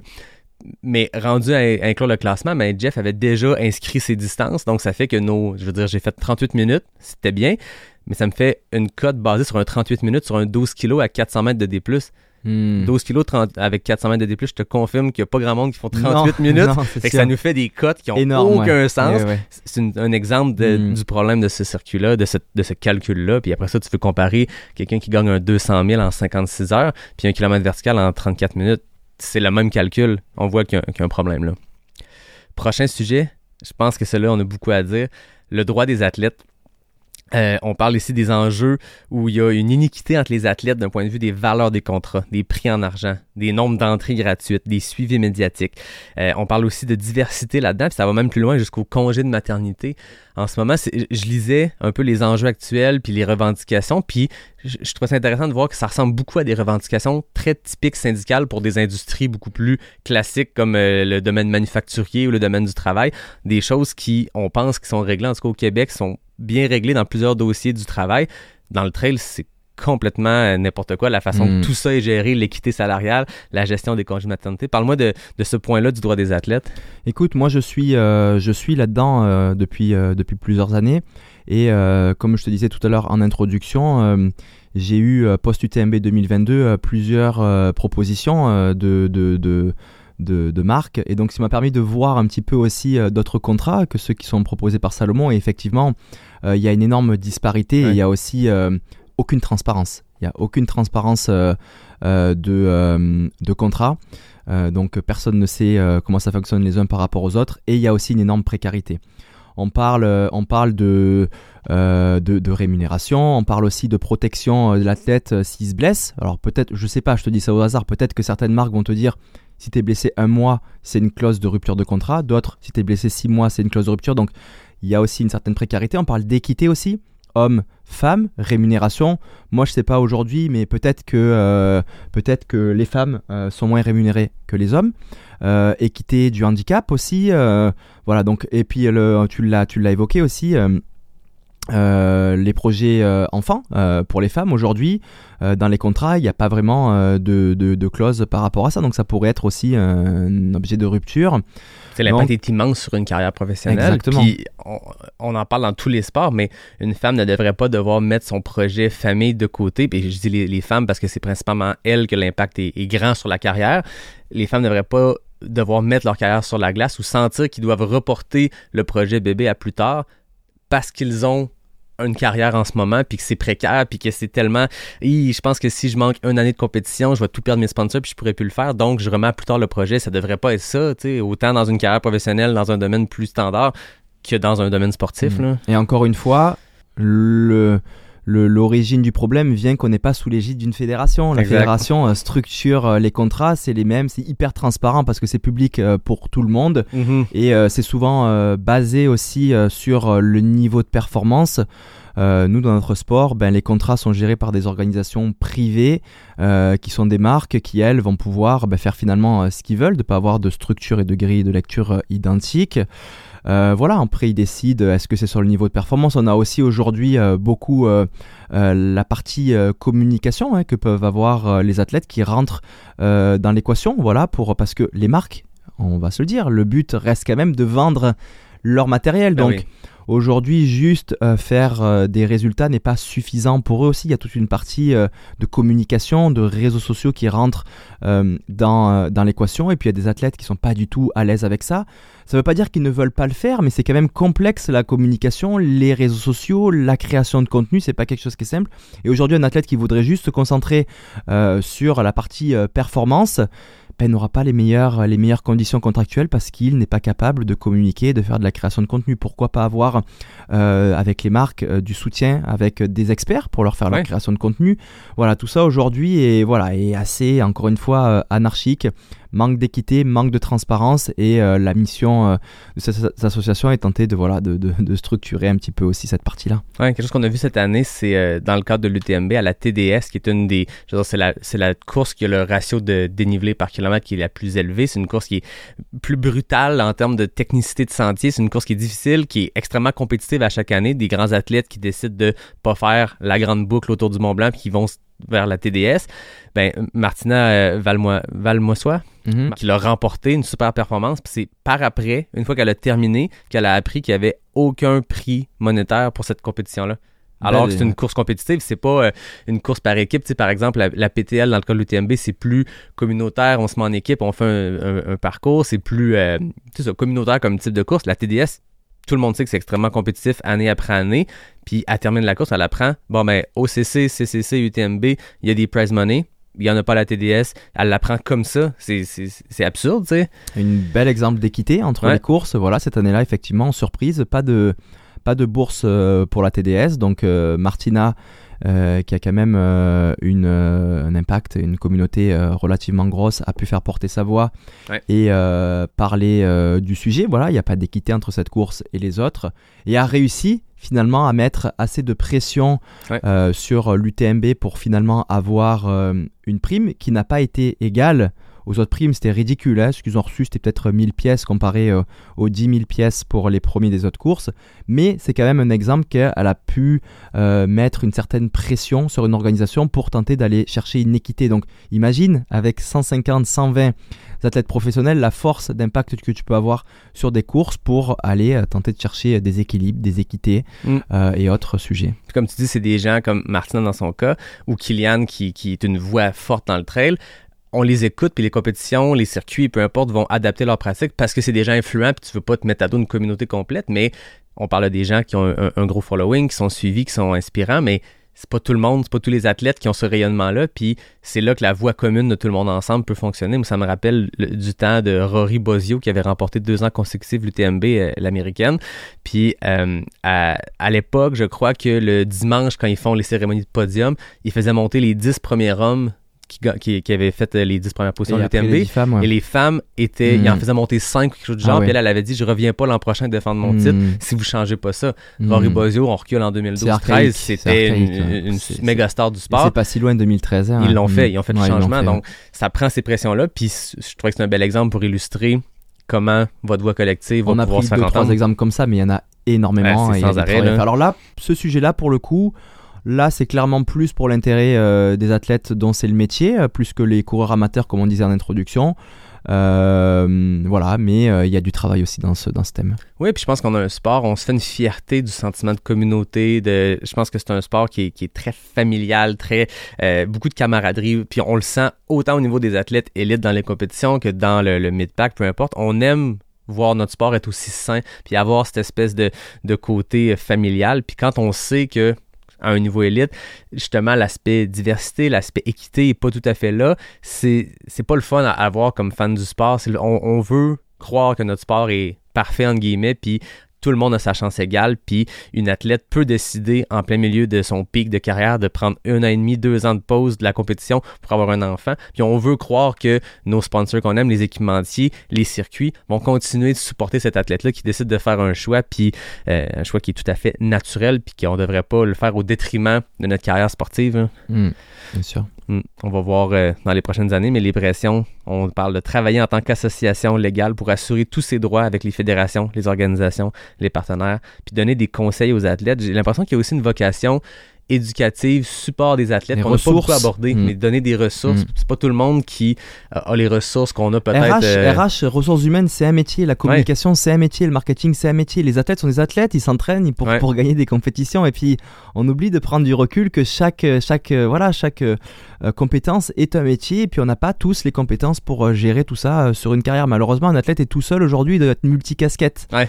Donc, euh, voilà. Mais dans n'importe quelle industrie, euh, par exemple, le jeu vidéo, ben, c'est les programmeurs, c'est les artistes qui sont ceux qui créent les trucs, mais ils ont une armée autour d'eux, que ce soit communication, RH, marketing, pour que tout fonctionne. Bien sûr. Mais dans ce sport-ci, ben, les athlètes, comme tu dis, sont un peu laissés à eux seuls. Puis je pense qu'il y a des grandes disparités aussi entre les entreprises dans la manière dont les contrats sont, sont structurés. Puis j'ai- j'aurais dû noter le nom, mais il y a une athlète euh, qui, a, qui a fait un post cette semaine, parce que là, on parle de ce qui est à changer, mais il y a des marques qui font déjà des belles choses. Puis euh, je crois qu'elle a sorti en disant euh, J'ai été approché par On pour devenir une athlète pro dans leur équipe, puis je leur ai annoncé que, que j'avais un projet bébé ou que j'étais enceinte et tout, puis ils m'ont supporté, puis m'ont fait exactement le même contrat, sachant que les prochains mois, la prochaine année, j'allais pas faire de la compétition. Puis faut le mentionner, il y a des compagnies qui font des super belles choses en ce moment, puis qui encadrent bien leurs athlètes, mais il y a des belles histoires, mais il y a aussi des histoires où tu te dis il y a du travail à faire, puis il faut pas que ce soit une seule compagnie, une seule athlète qui vive cette expérience positive-là, puis il faut que tout le monde mette la main à la pâte, puis qu'il y ait une espèce d'équité aussi entre les entreprises, entre les circuits, entre les sponsors. hein.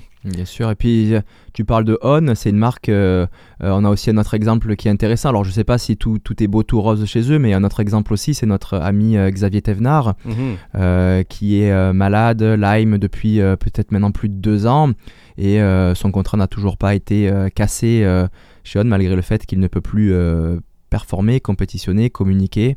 Donc il y a des choses qui sont bien, mais euh, c'est peut-être pas le cas euh, partout. Euh, donc voilà, c'est aussi, c'est aussi ça. Puis en ayant des voix comme ça qui parlent ouvertement de ce sujet-là, ça fait que ben, dans ces rencontres-là, à porte close, ben, vous allez pouvoir mentionner Ah ben moi chez Salomon, il y a ça qui est bien, puis hey, on devrait mettre pression pour que toutes les Mhm. compagnies aillent ce, truc-là qui est mis en place pour les athlètes Salomon et vice-versa, puis que le meilleur de chaque, de chaque initiative qui se fait présentement chez certains sponsors devienne une norme, puis que dans 10 ans, quand on en reparle, on se dit Waouh, c'est fou le chemin qu'on a fait dans la dernière décennie. Là. Dernier euh, thème, euh, un truc qui, je pense, que c'est celui qui touche encore plus tout le monde Tout le monde, ouais. c'est la responsabilité environnementale et sociale de notre sport. On parle de. Une des choses qu'on aime le plus dans notre sport, c'est l'accès à la nature, se retrouver en forêt, courir tout simplement. Puis nos événements, nos organisations, nos circuits, notre sport doivent avoir des mesures qui sont universelles pour préserver ça. Avoir des guides de normes. Puis encore là, on parle de mettre les pressions où il faut parce qu'il y a encore là, il y a de la, di- il y a de la disparité entre les différents événements. Puis un truc que j'avais trouvé intéressant quand on s'était parlé en amont d'enregistrer ça, parce que je- tu m'avais un peu éduqué sur comment euh, c'était tout nouveau, la, la Pro Trail Runners Association.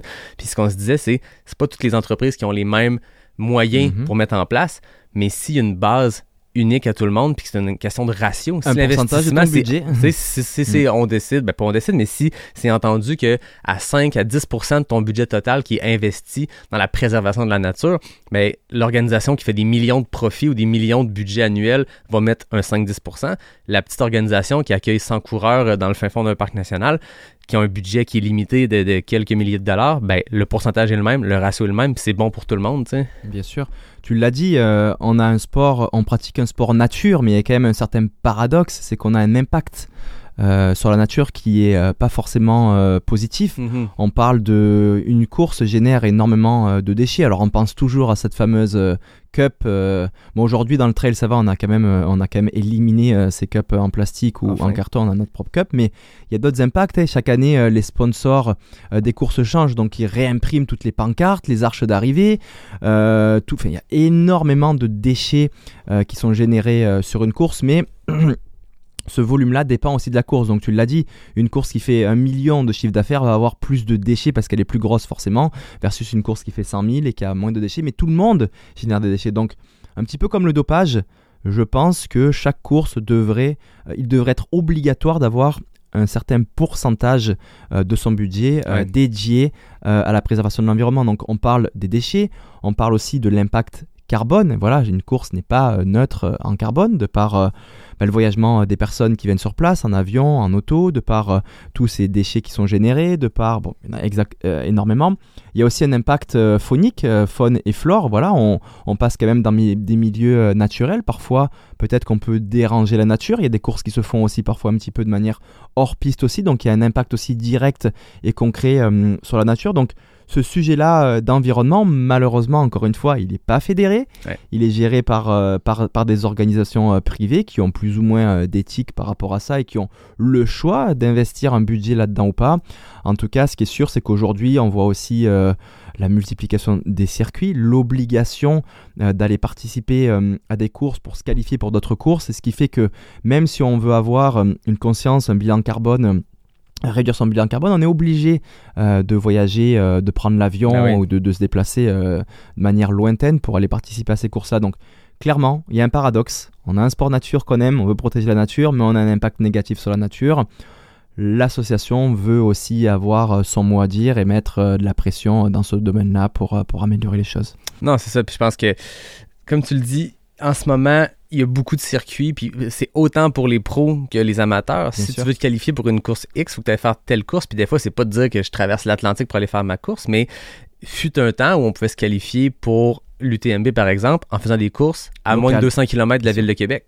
Moi, je me suis qualifié pour la CCC en faisant QMT, Gaspésia, Aricana et tout. Je pense que le circuit est en train de grossir, puis dans pas si longtemps, dans un an ou deux, ça va être assez facile de se qualifier, d'aller faire des, des, des, des courses qualificatives tout près d'ici, nord-est États-Unis et tout, mais en ce moment, ça demeure que autant pour le pro que pour l'amateur, faut se déplacer. Puis là, Mm. c'est un exemple parmi parmi plein d'autres, tu Golden Trail World Series ou même les séries nationales. Nationales, on s'entend, l'Amérique du Nord, c'est une- c'est ça la série nationale qu'on a en ce moment. C'est beaucoup, beaucoup de transport. puis C'est des courses qui sont pas Montréal, Vancouver, euh, ça fait, ça C'est fait énorme, des trajets pour aller faire ces puis- courses-là. Puis encore là, c'est un sport où on peut pas se dire je vais aller euh, faire un voyage puis faire trois quatre courses en dedans de trois semaines puis revenir. Je veux dire, il y a un impact immense sur notre corps puis il y a besoin de récupération entre les courses. On peut pas aller s'installer à Flagstaff puis faire les trois courses du circuit qui sont pas loin de là puis revenir. C'est six mois de, de- six mois de temps pour faire ces trois courses là. Donc il y a ça en ce moment qui est qui est particulier, mais je pense que de le normer, c'est bon. Tantôt, tu parlais aussi des investissements nécessaires. Beaucoup de circuits, beaucoup de marques, beaucoup d'équipementiers ont des gros budgets. Puis des fois, on voit quand on fait un peu de recherche que le budget marketing pour promouvoir les initiatives vertes est plus grand que le budget pour réellement faire un changement environnemental. Puis il y a beaucoup, beaucoup de compagnies euh, qui justement vont se péter les bretelles sur ce qu'ils font d'un point de vue environnemental, vont faire beaucoup, beaucoup de millage là-dessus, beaucoup d'informations. Puis tu te rends compte que, ben, tout cet investissement-là marketing pour dire à quel point on est bon en étant vert, s'il avait été mis réellement bonifié sur ce qui Mm. était supposé être des, initiatives de développement durable, ben on serait ailleurs en ce moment, tu sais.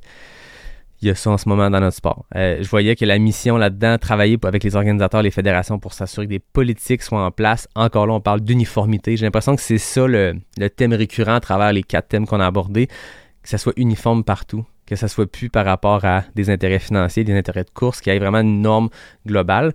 Puis j'ai l'impression que avec la pression que vous allez pouvoir mettre en tant que groupe, ben c'est comme ça qu'on va y arriver. Hmm. J'ai vraiment bon espoir juste, à t'entendre que ça va changer. Uniforme, juste, éthique. Voilà, c'est ça les, c'est ça le- les, les- Ouais. objectifs dans chacun de ces thèmes. Ouais. Toi, plus personnellement, euh, pourquoi c'était important de, oui, rejoindre l'association, mais de t'impliquer, puis d'en parler de, ouvertement, puis de participer à un podcast, puis creuser ce sujet-là, puis de, de soulever ces points-là? Ben, la réponse est simple, c'est parce que je suis passionné, je suis profondément passionné et amoureux de mon sport. Et euh, voilà, je le vois aussi en étant euh, acteur et au centre de, de, ce sport que, euh, que la, la, la, progression va pas parfois dans le, le bon sens. Ça m'attriste, moi, de voir des déséquilibres, euh, des impacts environnementaux, des personnes qui gagnent des courses en étant dopées. Mhm. Euh, voilà, et puis j'aimerais, euh, par amour euh, de mon sport, euh, que tout soit plus beau, euh, plus rose, tout simplement. Voilà, c'est la passion qui parle. Ouais, exact. Je voyais que euh, dans une des premières rencontres, euh, c'était des- c'est des mots de Kylian qui ont été repris dans certains articles, les quelques articles. Puis je pense que c'est ça qui a semé un peu de, je dirais pas controverse, parce que je pense que tout le monde comprend les motivations derrière, mais des fois ça fait peur quand on parle de mots comme syndicat, quand on dit des mots comme grève. Puis Kylian avait dit, nous ne prévoyons pas faire des grèves, mais maintenant nous pouvons si nous en avons besoin. Je pense que ça le fait peur aux gens, puis c'est ce qui a fait un peu, pas controverse, mais tu me disais qu'en France, ça a fait quand même euh, Mm. des vagues, ce, ce terme-là. Euh, Toi, ton opinion par rapport à ça, jusqu'où tu sens que le groupe peut aller pour mettre ces pressions-là? Écoute, pour l'instant, on a fait une seule rencontre, euh, une assemblée générale en décembre euh, sur Zoom. euh, voilà, on a un petit peu échangé, mais tout de suite déjà, tu vois, c'était engagé. On, sent- on sentait qu'il y avait besoin de cette association. Ouais. Il y en a beaucoup qui, qui sont plus engagés euh, euh, que d'autres aussi, qui ont tout de suite levé la main quand il a fallu euh, euh, créer le board. Tout de suite, on a dans les, dans les jours qu'on suivi, on a déjà reçu un tableau, fichier Excel avec les premiers thèmes qui allaient être travaillés en cellule, les premiers choix de vote. Donc c'est quand même déjà actif et euh, je suis content euh, d'avoir Ouais. vu euh, de la réactivité et pas plutôt une position de spectateur. Fait que tout le monde est assez, sensibilisé, les athlètes sont sensibilisés à, à ces thèmes-là et puis c'est bien parce que ça peut aller que dans le bon sens. Ouais, je pense que vous avez une voix forte, vous avez les bons moyens pour le faire, puis de manière organisée. Des fois, ce genre de sortie-là, ça peut paraître désorganisé s'il n'y a pas justement une réflexion derrière. Là, on sent, vous êtes arrivé, il y a un site web, il y a des thèmes, il y a, c'est, je veux dire, c'est organisé. Ça n'a pas l'air d'être euh, quelques athlètes qui lèvent la main ensemble, puis qui ont eu l'idée, puis qui sortent ça un peu n'importe comment. On sent que le sérieux du processus rend ça, ben, sérieux justement, mais c'est très prometteur pour, euh, pour la suite. là. Bien sûr, et ce qui a marché aussi, on va se le dire, c'est que les meilleurs sont dedans. Tu vois, on a été appelé euh, par Kylian, par Ouais. Kylian Jornet. Euh, c'est ce qui a aussi, euh, je pense, beaucoup euh, incité les athlètes à répondre favorablement et positivement à ce projet-là. Donc, c'est beau de voir que tout le monde s'implique, même ceux qui aujourd'hui, euh, leur carrière, ils n'ont plus rien à prouver. Euh, elle est peut-être même derrière leur carrière, mais sont encore là à s'investir euh, pour, pour leur sport parce que eux aussi sont passionnés et amoureux de, leur pratique. Ouais, je vais terminer sur une, j'ai vu une citation de Corinne Malcolm, qui est une coureuse euh, qui est impliquée Elle est, là-dedans. dans, elle, est dans le, elle est dans le board, ouais. Exact. Elle a dit, on, doit- on doit réfléchir à ce qui est mieux pour le sport dans 10 et 15 ans, pas Mm. seulement ce qui est mieux pour l'année prochaine. d'avoir cette vision-là plus long terme. Mm. C'est vraiment intéressant parce que les sponsors, les circuits, il y a un intérêt financier. L'intérêt financier est souvent court terme d'abord. Là, on parle de- d'une association qui va penser, ça doit être quoi le sport dans 10-15 ans? Puis qu'est-ce qu'on fait entre aujourd'hui et 2037 pour C'est y une arriver? vision long terme aussi parce que on est en retard. On est cla- Ouais. clairement en retard. Le mal est fait. Euh, c'est sûr que euh, on va pas être capable de, euh, de faire euh, changer les choses radicalement dans l'année à venir ou dans les 2-3 ans à venir. Ça va falloir, on va essayer de mettre des pressions, mais l'idée c'est, c'est, c'est de restructurer tous ces thèmes-là euh, Ouais. sur plusieurs années et puis avoir, se dire que dans 10 ans, on en soit capable d'avoir, euh, d'avoir euh, des, euh, des, des directions par rapport aux thèmes qu'on a euh, discutés aujourd'hui qui sont euh, plus positives. Exact. J'ai, hâte qu'on puisse en reparler dans quelques années puis de se dire, Hey, depuis qu'on s'est parlé, depuis qu'on a fait cet épisode-là, depuis que c'est sorti en novembre, décembre, ce- cette association-là, il y a déjà des choses. Puis je pense que vous avez les moyens de vos ambitions aussi en termes de, de pression. Bien sûr. Pression du groupe. On regarde la liste des gens qui sont impliqués. C'est pas mal un, un top 50, euh, top 100 de, des athlètes en ce moment dans, le sport. Toi, de ton côté, plus personnellement, 2023, ben, on est déjà dedans. Qu'est-ce qui s'en vient à, court terme pour les prochains mois? Alors, ça a été difficile pour moi, euh, 2023. C'est sûr que, hum, c'est sûr que ce fameux UTMB, tu vois, ça fait euh, trois fois que je le cours. euh, des bons résultats, ça progresse. Il y a quand même cette, idée de se dire, mais éventuellement, un jour, euh, quand les étoiles sont alignées, on pourrait peut-être le remporter. Je, j'y, pen- j'y pensais beaucoup, tu vois, et puis j'ai aussi un petit peu euh, euh, le- la communauté, les médias, le partenaire qui veulent que je retourne Ouais. là. Mais ce qu'il faut pas oublier, c'est que moi, je suis quand même euh, un vieux en âge, mais jeune en sport. Donc je suis un vieux jeune coureur parce que j'ai commencé l'activité assez tard. Aujourd'hui, j'ai 35 ans. Et euh, je suis assez euh, conscient que je vais pas être capable de courir au niveau de performance euh, auquel je suis aujourd'hui euh, pendant encore euh, 10 ans, tu Ouais. vois. C'est pas comme un coureur qui commence à 20 ans, il peut, il peut euh, éventuellement faire plusieurs fois les mêmes courses pendant 3-4 ans, il a le temps. Ouais. Moi, le temps est un petit peu compté. Il y a quand même des belles courses, il y a quand même des très belles courses, et aujourd'hui, j'ai beaucoup réfléchi à tout ça, j'ai fait un petit peu euh, d'introspection, et je me suis dit que oui, je pourrais faire toutes les courses, parce que j'ai une longue liste éventuellement euh, sur 10, 15, 20 ans, mais j'aimerais aussi faire les plus belles courses à mon plus haut niveau euh, de performance. Et donc voilà, j'ai eu, cette, j'ai eu cette opportunité à l'UTMB en finissant deuxième d'avoir ce fameux golden ticket, ce ticket d'or pour la Western State. Euh, ça fait deux fois euh, que je l'ai. Ouais, Euh, l'année ça. dernière, je l'avais refusé. Malheureusement, on peut pas le reporter l'année d'après, donc Non, c'est c'est que- ça. reste une opportunité. La Western State est une course mythique euh, dans le circuit. Et voilà, j'ai pris la décision pour 2023 d'en faire ma course centrale. Donc ça sera à fin juin. C'est pour ça que j'ai déjà commencé à m'entraîner. Voilà, moi je fais comme ça, je place un jalon, vraiment une course objectif A, une grosse brique en plein milieu, puis je construis euh, quelque chose autour. La Western State a des particularités, euh, courir vite, euh, des sentiers peu techniques et dans de la chaleur. Ce qui me sort un petit peu finalement de ce que j'ai fait les deux dernières années où j'ai passé beaucoup beaucoup de temps dans les Alpes pour préparer cette UTMB euh, 2021-2022. Donc euh, chaleur un petit peu plus limitée, des gros dénivelés, quasiment pas de workout, d'entraînement à plat, du fractionné. Et donc là, voilà, c'est bien aussi, ça me sort un petit peu Ah de, oui. mon, de mon confort d'aller sur des nouvelles, euh, des nouvelles euh, travails de spécificité. Et je pense que ça me sera même bénéfique parce que ça stimule euh, mon corps et mon mental dans d'autres dimensions. Donc voilà, chaleur, rapidité. On va commencer par la rapidité. Euh, je me suis mis une carotte intermédiaire pour me motiver l'hiver à aller me défoncer sur la track ou encore ce matin à venir te voir. J'étais là autour, euh, autour de Québec là, à courir euh, dans la slush, la neige avec des, des gros pace sur l'asphalte. Ben, ma carotte, c'est le marathon de Paris qui viendra le 2 avril. Donc, euh, assez classiquement, je me suis fait un programme de marathon que j'essaie d'être de suivre. voilà, et puis de me dire le marathon de Paris qui arrive, ça me donne une motivation euh, de, me, de me dépasser sur ces entraînements-là. Et puis, tu sais, comme c'est fait, moi, la course de, sur route, je redécouvre un petit peu ça. J'avais oublié, mais c'est des paces, c'est des kilomètres. Et puis, il faut choisir à quel pace tu travailles. Et pour choisir, bah, tu te donnes un objectif euh, sur Ah le oui. marathon. Ensuite, ben, la chaleur. Euh, la chaleur, c'est hyper important. Moi, je veux arriver à la Western State en ayant froid dans Ouais. les canyons. Donc, qu'est-ce Le que départ j'ai- sur la neige au début, toi, tu vas avoir froid. Là. je vais avoir froid dans les canyons aussi, Ouais. donc il faut que j'acclimate mon corps. Le premier événement que je vais faire, c'est la semaine prochaine. On, est, on sera euh, ben, début février, euh, côté du Costa Rica, euh, avec euh, donc euh, mon ami Marianne Hogan que tu connais très bien. On va là-bas faire une course à étapes. On va passer beaucoup de temps dans la chaleur. Donc c'est pour réactivité, réactiver aussi mes, mes mécanismes Ah ouais. de, d'accoutumance à la chaleur.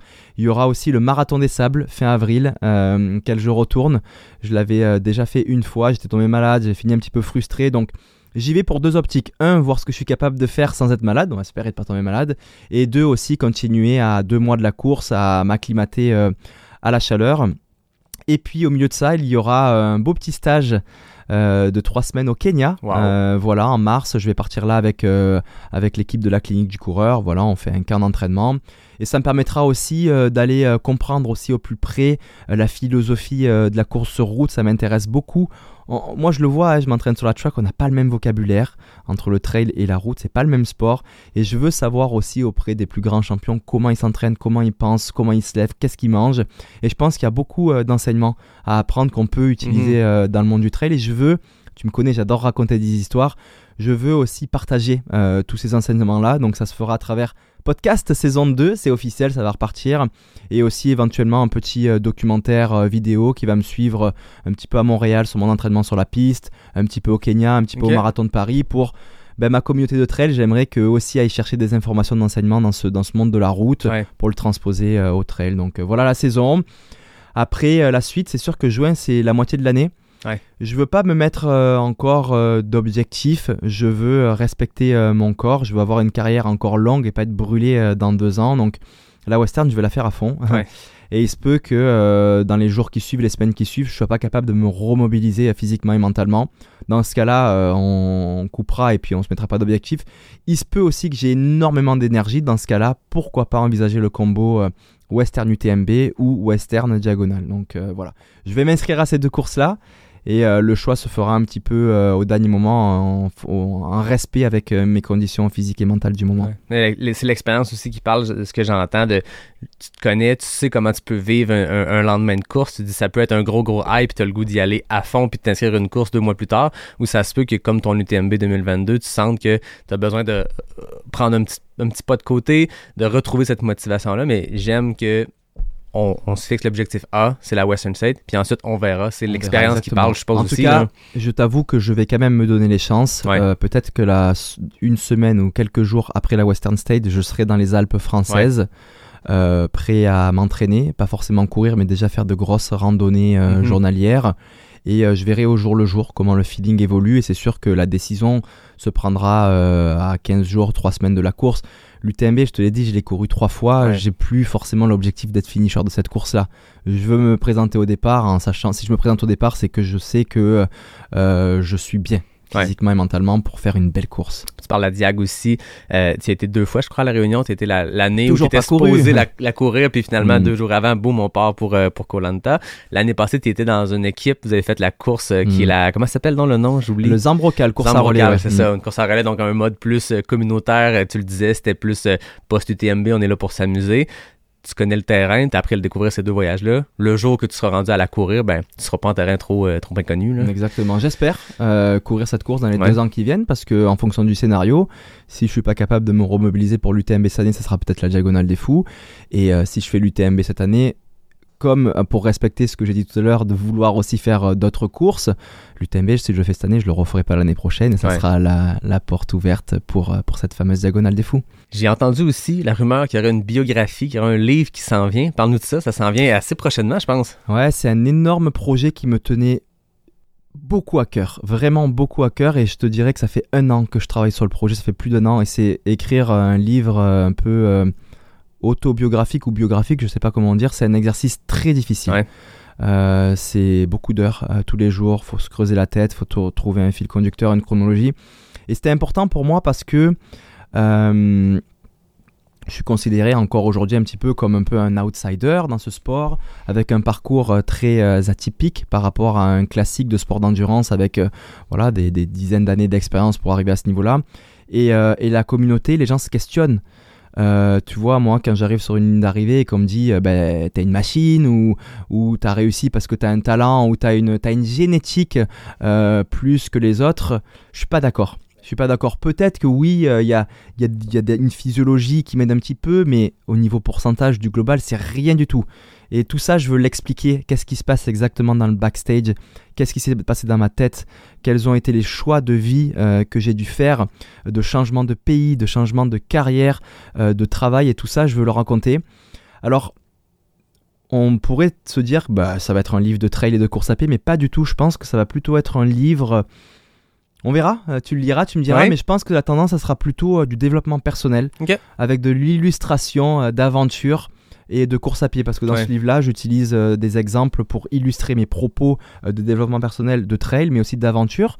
Euh, et donc voilà, c'est ça. Et le fil conducteur, faut quand même un fil conducteur pour pas être, pour pas partir dans tous les sens, restera l'UTMB 2022. Ok. Voilà, la préparation à l'UTMB 2022, on va aller de janvier à août et on va faire des connexions euh, temporelles euh, en fonction euh, de ce qui se passe dans cette année-là, à, à des moments de toute ma vie qui vont remonter jusqu'à ma naissance et à, ma, à mes premières années en Guadeloupe. Donc c'est intéressant parce que c'est pas un fil chronologique qui pourrait être un petit peu ennuyeux Ouais. et où on connaît la suite. Non, ça, ça fait des surprises parce que tout, tout d'un coup, il va se passer quelque chose dans ma saison, une blessure, quelque chose qui va faire une connexion avec un moment euh, de vie euh, antérieur. Ouais. Mais c'est intéressant de comprendre ça parce que tu le disais, t'as pas le parcours classique, mais ça fait 130 épisodes que je fais avec des athlètes de tous les niveaux, les meilleurs du monde comme le mid-packer moyen, le backpacker. Puis oui, je pense qu'on voit de plus en plus le parcours classique que, que certains athlètes, qu'on voit beaucoup des Américains qui viennent du cross-country, du sport Ouais, on monte de universitaire. distance, et puis on c'est a des augmenté les distances. Souvent, les Européens, c'est un parcours un peu différent, mais le classique, c'est des gens qui sont des montagnards, qui vont passer leur enfance dans les montagnes, ski, euh, ski, skimo et tout ça. Mais il y a aussi beaucoup, encore beaucoup d'outsiders. J'ai l'impression que je suis tout à fait d'accord avec toi. Tu un parcours qui est atypique, mais t'es pas le seul outsider. Puis c'est le fun dans ce sport-là de voir qu'il y a des expériences connexes qui peuvent préparer à ce sport-là avant même de le pratiquer. Tu as, un background de plein air immense, de, de plongée et tout. Je veux pas dire que la plongée prépare pour aller courir l'UTMB, mais t'es pas arrivé de nulle part non plus, tu t'es pas levé de ton divan, puis t'avais jamais rien fait non plus. Puis c'est intéressant de comprendre ces parcours-là. c'est intéressant pour Mm. les, les gens qui se mettent au sport, qui commencent, qui cette Mm. année visent leurs premiers 5 km en montagne, en, en sentier, ils s'inscrivent au QMT6, puis c'est l'objectif, mais de voir qu'il y a une multiplicité de, parcours possibles. Bien sûr, et puis ce que je veux montrer aussi, c'est qu'il n'y a pas de, de recette fixe, de recette miracle. On peut aussi euh, casser les codes. Alors je dis pas que c'est ce qu'il faut faire, ça peut marcher, tu vois. Moi tout de suite, euh, j'ai commencé par des longues distances, Ouais. j'ai été blessé, j'ai eu une relation malsaine avec la course, mais ça peut marcher aussi. Voilà, si éventuellement on a, ce- on a ces envies de se faire mal, de se dépasser, ça marche aussi. Euh, ce que je veux, euh, ce que j'ai raconté aussi dans ce livre, tu parles de la plongée sous-marine, j'en parle. Euh, Mhm. quel, quel, comment je m'en sers au niveau introspectif, au niveau lorsque je suis sous l'eau, au niveau de la respiration aussi, il peut y avoir des impacts, j'en parle dans le livre. Et, un- et quelque chose qui est aussi euh, hyper important et que j'ai... C'était un exercice difficile, je te l'avoue, mais c'est de raconter aussi euh, euh, ben, les moments difficiles Mhm. de vie, parce que c'est sûr que sur les réseaux sociaux, on a toujours cette tendance à montrer les parties les plus belles de la médaille, mais on reste humain, on a des problèmes, on a des ruptures amoureuses, on a des doutes, on a des décès, on a des accidents autour de nous, et euh, tout ça, je le raconte euh, dans un certain niveau de détail. Euh, c'est un, c'est un exercice difficile, mais c'est pour montrer aussi que ben, les athlètes de haut niveau ne sont pas des super-héros, sont des personnes très sensibles et ont aussi euh, leur lot euh, euh, de difficultés dans la vie. Ah, mais c'est intéressant. Puis c'est le fun aussi avec le, le modèle, l'autobiographie. Tu le rédiges, tu contrôles les paramètres, fait que tu peux aller là où tu veux. Puis versus se livrer dans un podcast, se livrer dans un documentaire, là, guidé. tu ouais. contrôles tout, puis tu peux prendre le temps d'écrire la phrase, d'écrire le paragraphe qui, qui est touchant, que tu l'écris, tu dois avoir les larmes aux yeux. tu- ok, Mhm. je, je vais le laisser là, je vais y revenir dans une semaine. Tu peux contrôler ce- Mm. cet aspect-là versus se livrer des fois devant le micro, devant la caméra. Mm. Faut que ça soit là maintenant, puis il faut le vivre, puis le dire de la bonne façon. Là, je Ouais, pense que tu peux le poser ta façon- pensée, tu peux aller plus en profondeur. Exact. Et puis moi, j'ai été obligé de, me, de fermer les yeux, me poser sur un canapé et à creuser profondément dans ma tête. Et tu parlais de larmes aux yeux. Ouais. J'ai réussi en écrivant mon livre à avoir des larmes aux yeux à moi-même, en me rappelant des scènes euh, de vie qui s'étaient un petit peu effacées parce qu'elles étaient difficiles. Le cerveau a cette tendance à les effacer, mais elles existent toujours cachées quelque part et les ressortir. euh, ça m'a mis des larmes, donc euh, si je pense que ça m'a mis des larmes en posant les lettres sur la page, ça, ça mettra des émotions aux personnes qui liront. Voilà, c'est un beau livre. J'annonce le titre Vivre d'aventure avec un S. Le livre sort dans deux mois, donc on peut l'annoncer. Et il y a aussi cette histoire qui est, euh, qui est, qui est belle avec Kylian Jornet, où, euh, où sur cette ligne d'arrivée à l'UTMB, euh, je lui propose de faire la préface de mon livre. Il accepte, il l'a écrit, je l'ai maintenant. Il a eu des beaux mots à mon égard. Et donc voilà, c'est vraiment un très beau projet que j'avais hâte de réaliser depuis longtemps. Et voilà, c'est un objet qui reste. Le livre, aujourd'hui, je le vois, je me tue euh, à la tâche à faire de la création de contenu, des films, des, des, des photos sur les réseaux sociaux, puis c'est consommé, jeté à une vitesse, c'est- vraiment frustrant. Un livre, ça reste, Ouais. ça reste dans la bibliothèque, c'est un objet euh, physique. Aujourd'hui, on est dans un monde ultra digital, numérique, qui est vraiment euh, intangible. Et je trouve que le livre, c'est quelque chose de super tangible, c'est un objet qui reste et c'est quelque chose qui est beau. Exact. Euh, tu parlais de Kylian, cette ligne d'arrivée là, maintenant la préface. Si on recule au, Mathieu qui commence le trail, qui se pointe à l'UTHC 80, qui commence à, à découvrir ce sport-là, puis nécessairement tu devais savoir c'est qui Kylian, c'est, le coureur de trail le plus connu au monde. Est-ce que, avec du recul, c'est, irréel de se dire, je commence, je vois ce gars-là qui existe au bout d'un compte Instagram, puis je suis, puis je me fais inspirer par ce gars-là. Maintenant, je partage une ligne d'arrivée avec lui, des photos des genoux dans le gif qui étaient hilarantes, de- qui ont repris cette Ouais, image-là, de ouais, cette, ouais, cette bromance-là. Hmm. Maintenant, il signe la préface de ton livre. C'est rendu, je suppose, un, un- ben, un collègue, un collaborateur, un, un ami. Est-ce que c'est irréel c'est- en, en si peu de temps? Ouais, ça l'est irréel. Et puis, euh, c'est ce qu'on disait tout à l'heure aussi par rapport à mon poste UTMB où j'ai un petit peu perdu le contrôle. Mhm. euh, les médias, les, les et euh, parce que le temps a été court et tout, tout a été hyper rapide, ce qui fait qu'il y a une perte de contrôle euh, de ces éléments-là. On n'est pas quand tu prends ton temps à avoir une carrière sur 10-15 ans qui progresse de jour en jour, tu as le contrôle là-dessus, tu gères, tu navigues. Mais là, tout a été trop vite et donc euh, je, je navigue parfois entre entre du réel, de l'irréel. Parfois, je me demande s'il faut que je me pince pour euh, pour voir si si c'est vrai ce que je suis en train de vivre. Mais ce qui est clair, c'est que ce fameux euh, tout premier ultra UTHC euh, 2016 là à l'arrivée quelqu'un m'avait dit euh, dans 5 ans euh, tu seras à batailler avec euh, le Kylian Jornet. Bah, déjà je l'aurais pas cru et je l'aurais même conseillé de de- d'aller faire un tour dans un asile tu vois à ce point là quoi mais euh, mais c'est beau. Ouais. c'est beau parce que là je prends quand même du recul. Tu sais le travail que je fais je m'entraîne beaucoup je, je je réfléchis, je lis, je, je- tu sais, j'aime, j'aime les paramètres, la nutrition, donc il y a quand même énormément de travail. Et aujourd'hui, parfois, j'arrive à prendre du recul pour me dire que j'ai quand même énormément travaillé euh, pour en arriver là, mais euh, il va me falloir encore du temps euh, pour, pour réaliser, puis il faut laisser, faut laisser le temps au temps, clairement. Ben oui. On approche la fin. J'ai quelques, quelques petits messages de fin d'épisode. La première chose, c'est que j'ai le Walkman de Pas sorti du bois, la playlist Spotify où les gens peuvent entendre les choix de mes invités et des auditeurs aussi. Mathieu, quelle chanson on ajoute? Quel sera ton choix qu'on va ajouter à cette playlist-là? Écoute, moi quand je cours, euh, je m'envoie souvent des, euh, des playlists euh, motivationnelles pour, euh, pour, pour me motiver. Puis il y a des chansons des fois qui, qui, qui démarrent, qui te craignent là et tu redémarres. Mais moi j'ai envie de foutre le bordel un peu dans ta, Ah, dans ta playlist. Aller dans quelque chose de com- complètement farfelu. Parce que je me suis rappelé d'une scène. donc je suis parti en novembre faire le Half MDS dans le désert de Jordanie qui s'appelle Wadi Rum avec mon petit frère euh, Lucas euh, qui est amputé d'une jambe handicapée. Et euh, il a eu très difficile la course. C'était à la limite de l'abandon à chaque kilomètre dans les étapes. Et je me souviens, une fois, j'ai sorti mon téléphone, je cherchais des playlists. tu vois, je lui mettais des grosses playlists de rap, du gros électro. Donc, il continuait, mais assez euh, stoïque et taciturne sur sa réaction vis-à-vis de ses musiques. Et puis, à un moment donné, euh, je suis allé lui mettre euh, une musique qui s'appelle Il en faut peu pour être heureux, d'un grand chanteur qui s'appelle Balou. Et, euh, et, là, euh, et là, il a eu euh, un petit rictus de côté. je l'ai vu, il a eu un rictus. C'est la première chanson euh, qui l'a fait réagir. Puis moi, c'est vrai que je suis très fan de, de filmographie. Tu verras dans le livre, il y a beaucoup, beaucoup de références. Quand j'arrive à Montréal, pour la première fois à moins 20, je parle de l'histoire de Rasta Rocket. Tu sais, dans le film, qui vont en Jamaïque, qui vont s'entraîner à Oui, Vancouver, oui. à Calgary. Voilà, et puis, puis le monde de Disney m'a énormément influencé dans ma jeunesse. Puis j'adore Balou, j'adore cette chanson. Il en faut peu pour être heureux parce que c'est philosophique ces chansons-là. C'est un peu comme la Hakuna Oh oui. Matata de Timon et Pumba là.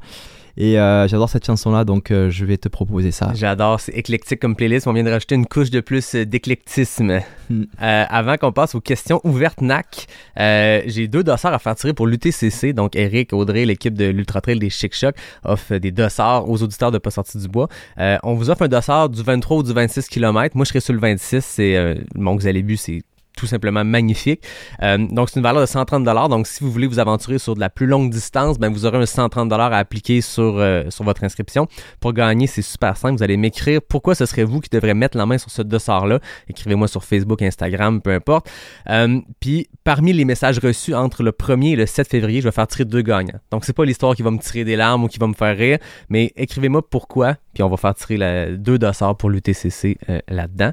Je le disais, dernière chose avant qu'on termine, question ouvertes NAC. Quand t'es venu la première fois, c'était les questions éclairs. Il y a un chrono, faut répondre rapidement. Quand je reçois un invité une deuxième fois, il va un peu plus smooth. C'est des questions à réponse courte, mais il n'y a pas de chrono. Puis on va juste apprendre à te connaître davantage. Première question. Quel est ton espadrille préféré? Euh, en ce moment, c'est euh, la Genesis de Salomon. OK. Ton repas d'avant-course? Repas d'avant-course, euh, purée de patates douces, euh, puisque je prépare euh, mon estomac à recevoir ce qu'il va recevoir pendant la course. Ton repas d'après-course? Après course, en général, c'est soit burger frites, soit pizza, Voilà. suivi d'une grosse crème glacée et d'une grosse peine de bière. Mais à chaque fois, c'est ça. ouais. Mm. Ça, ça fait du bien des fois. C'est la Mm. motivation à l'arrivée. Euh, ton produit NAC préféré?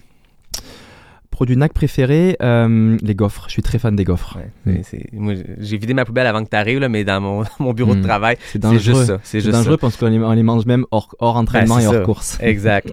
Euh, D'ailleurs, il y a des très beaux produits qui arrivent. J'ai la chance de collaborer Oui. avec eux parce que j'ai une passion pour la science et la nutrition. J'en rajoute un petit peu, mais mais euh, il y a des beaux beaux produits qui arrivent qui vont peut-être euh, prendre la vedette, voler la vedette aux gaufres. Ben là, il continue d'en ajouter, d'en ajouter. Là, ça devient difficile Mm. de choisir. Avant, c'était une sorte de bar. Il y en avait quatre. Fallait mais choisir là, pas des nouveaux goûts, carrément des nouveaux produits. Ouais. On parle peut-être de gel, de purée, de peut-être. compote, qui sait, mais voilà, ça va voler la vedette aux gaufres, j'en suis convaincu. Complète la phrase. Je ne pars jamais courir sans. Hmm. Hmm. C'est une bonne question ça. Euh, Je veux pas dire, pas dire des espadrilles, des shorts. euh, euh, Sans quoi Du bon gear. Ouais, du bon gear, ouais, parce que c'est important, quand surtout que moi je passe quand même beaucoup de temps dans mes entraînements dehors, il faut être confortable dans son gear, et aussi euh, la sécurité, voilà, j'ai toujours euh, avec moi euh, cellulaire, c'est important quand on va dans un milieu naturel pour pouvoir appeler au secours, donc voilà, du bon gear, euh, de quoi être, c'est protégé. ouais. Ta montagne préférée? C'est difficile comme question, euh, je- franchement... euh, Ça tu- doit changer toutes les semaines. Non mais tu vas t'attendre à ce que je te dise euh, le Mont Blanc ou des montagnes incroyables, mais je vais te dire le Mont Royal. Ah, j'aime ça. Mm. La, la première montagne qui t'a euh, Première montagne, initié à la les premières fois que j'ai mis ma- mes pieds en dehors de l'asphalte et du béton, c'est sur le Mont Royal. Et euh, je te dirais qu'aujourd'hui, le plus de kilomètres à vie, je pense que je les ai fait sur le Mont Royal. Ouais, je comprends. Mm. Ton sentier préféré? Mon sentier préféré, euh, c'est difficile comme question. euh, Il y en a beaucoup ouais, euh, au Québec. J'adore le GR1. hein, J'ai une histoire forte avec. J'ai aussi euh, fait euh, ce fameux euh, sentier qui longe le fjord du Saguenay. Mm. c'est magnifique. Enfin, c'est dur de choisir. Le tour du Mont Blanc est, pff, est juste magnifique. Non, mais c'est impossible de choisir. Tous les sentiers sont beaux quand C'est même. vrai qu'on a des, bons éléments de réponse. On a Mm. plusieurs choix. Ton idole de course? Idole de course, euh, j'ai pas vraiment d'idole, j'ai plus euh, des personnes euh, qui m'inspirent, qui sont des mentors. Voilà, moi, c'est ceux qui sont capables de rêver grand et de dépasser un petit peu les limites, de casser les codes, m'inspirent énormément. Donc, c'est sûr que Kylian a été dans cette, dans cette optique-là. J'adore aussi notre Courtenay, voilà, elle porte un peu le drapeau euh, de, du- de- des femmes, de, de montrer que on est capable aussi euh, de, de faire euh, des performances incroyables, d'aller challenger des gars, de casser les codes, et j'adore ce type de profil. Ta plus grande fierté? Ma plus grande fierté, c'est d'avoir été capable d'écouter un jour la voix sur mon épaule de la passion et du cœur plus que de celle de la raison. On est beaucoup guidé dans notre société euh, par la raison, de par notre système éducatif, de par nos études, de par notre travail. Et euh, voilà, été fier un jour de, de laisser un peu de place à ce cœur-là. Et puis ça a été difficile au début, mais aujourd'hui, je regrette pas. Tu récoltes les fruits de ça, puis ça, confirme que la décision était la bonne. Euh, ta course bucket list que tu n'as pas encore faite, Euh, la Western State, ça s'en vient. cette année, soyons concrets. voilà, excellent. Écoute, un grand merci Mathieu. On est rendu à 1h40 d'épisode. On a couvert le Pro Trail Runners Association. Je pense que c'était le fun de plonger dans cette nouveauté-là qui arrive, un nouveau joueur, une nouvelle association qui arrive dans notre sport qui promet qu'il va faire la différence. C'était le fun de la découvrir à travers tes yeux, ta vision de toi qui, qui est impliqué là-dedans, mais qui est aussi un athlète pro, donc qui vit les réalités qu'on met de l'avant. Puis je le répète, je trouve vraiment qu'il y a quelque chose qui va plus largement que les athlètes pro dans cette association-là. C'est simple pour notre sport, autant comme nous, comme fans de sport, que comme pratiquants de ce sport-là. Donc sûr. merci d'être venu euh, nous expliquer ce que c'est, puis on en a profité pour couvrir un peu plus large aussi. J'ai fait au mieux, c'est les balbutiements euh, de l'association. On a couvert quelques thèmes, mais euh, je sais pas encore exactement euh, quelle direction euh, vont prendre ces thèmes-là. Et puis moi aussi encore, j'ai du mal à me positionner là-dedans. Tu m'as challengé sur qu'est-ce que tu en penses. C'est vrai que tant que tu t'es pas, tu t'es pas posé la question, que t'as t'as pas été mis face au sujet pour y réfléchir, t'as pas la réponse euh, Ouais. tout de suite. Donc ça va prendre quelques semaines, quelques mois, peut-être que, comme tu l'as dit, dans, quelques mois, quelques années, quand on en reparlera, j'aurai des avis euh, différents, plus tranchés, euh, les sujets auront évolué, peut-être qu'il y aura des nouveaux thèmes euh, qui entreront en jeu. En tout cas, on est à l'introduction et c'est déjà beau d'avoir le mouvement qui démarre. Ouais, c'est très prometteur. Merci d'être venu euh, jaser avec moi. Merci euh, de nous faire vibrer. Je pense que es un sujet récurrent dans les trails parce qu'on aime suivre nos athlètes euh, québécois, canadiens qui performent, mais c'est au-delà de la performance aussi. Je pense que c'est dans ton approche du sport que les gens, euh, ça parle auprès d'eux, puis c'est ce qui fait que oui, la performance est inspirante, mais c'est tout ce qui vient autour où les gens peuvent se rallier à ça puis se reconnaître dans, euh, dans ce que tu promouvois. Donc, continue de nous faire vibrer. On va te suivre cette année, ça va être Merci Yannick, ça, Me, ça me flatte énormément et je veux te dire un petit secret, je me sers aussi de, cette, de, cette, de cet échange finalement à travers les histoires et ce que je raconte, ben, le retour que j'ai aussi euh, euh, de la communauté est hyper puissant et m'apporte vraiment euh, beaucoup d'énergie dans ma carrière, me permet de me relever dans les moments difficiles, de me pousser. Donc finalement, on est, on est une team. Exact. On est une team tous ensemble et ça me fait vraiment plaisir d'avoir cette ouverture et ce partage euh, que je peux, peux avoir aujourd'hui. bonne cérémonie citoyenneté demain. Merci. Ça va être officiel maintenant après 9 Au ans. Canada. ah ben voilà, c'était juste quand même. Euh, je termine en remerciant Capi qui nous a offert le café pour aujourd'hui, NAC qui est le partenaire principal de Pas sorti du bois, Noctem qui est euh, le partenaire de bière. Mathieu, je vais, te, je vais te laisser partir avec une canette au moins parce que là, il faut que tu goûtes. Là, on est, le matin, ça sera un peu en, embêtant, mais là, midi 50. Il va falloir que je calme un peu parce que j'avais un petit rituel là depuis 10 jours dans la tournée avec mon ami Louri. On se mettait toujours une petite bière juste, avant, euh, juste avant le film parce qu'on faisait une conférence d'une demi-heure de la salle. Et puis c'est sûr que quand tu rentres dans une salle de 500 personnes, tu t'habitues un peu, mais c'est quand même un peu euh, oppressant. Et donc la petite bière aidait un petit peu à délier les langues. Ah bah c'est bon. Là, j'en ai bu euh, quasiment une tous les soirs depuis 10 jours, fait que je calme là maintenant. mais je vais partir avec ta bière et promis, je la boirai un petit peu plus tard. Excellent. Merci tout le monde, puis je vous dis à très bientôt parce que ça se pourrait que quelqu'un que Mathieu connaît bien revienne bientôt au podcast. Euh, on n'aimera pas de nom, mais en tout cas, faites vos, paris. Écrivez-moi pour le concours UTCC, puis on se dit à la semaine prochaine pour le prochain épisode de Pas sorti du bois, le podcast 100% Trail.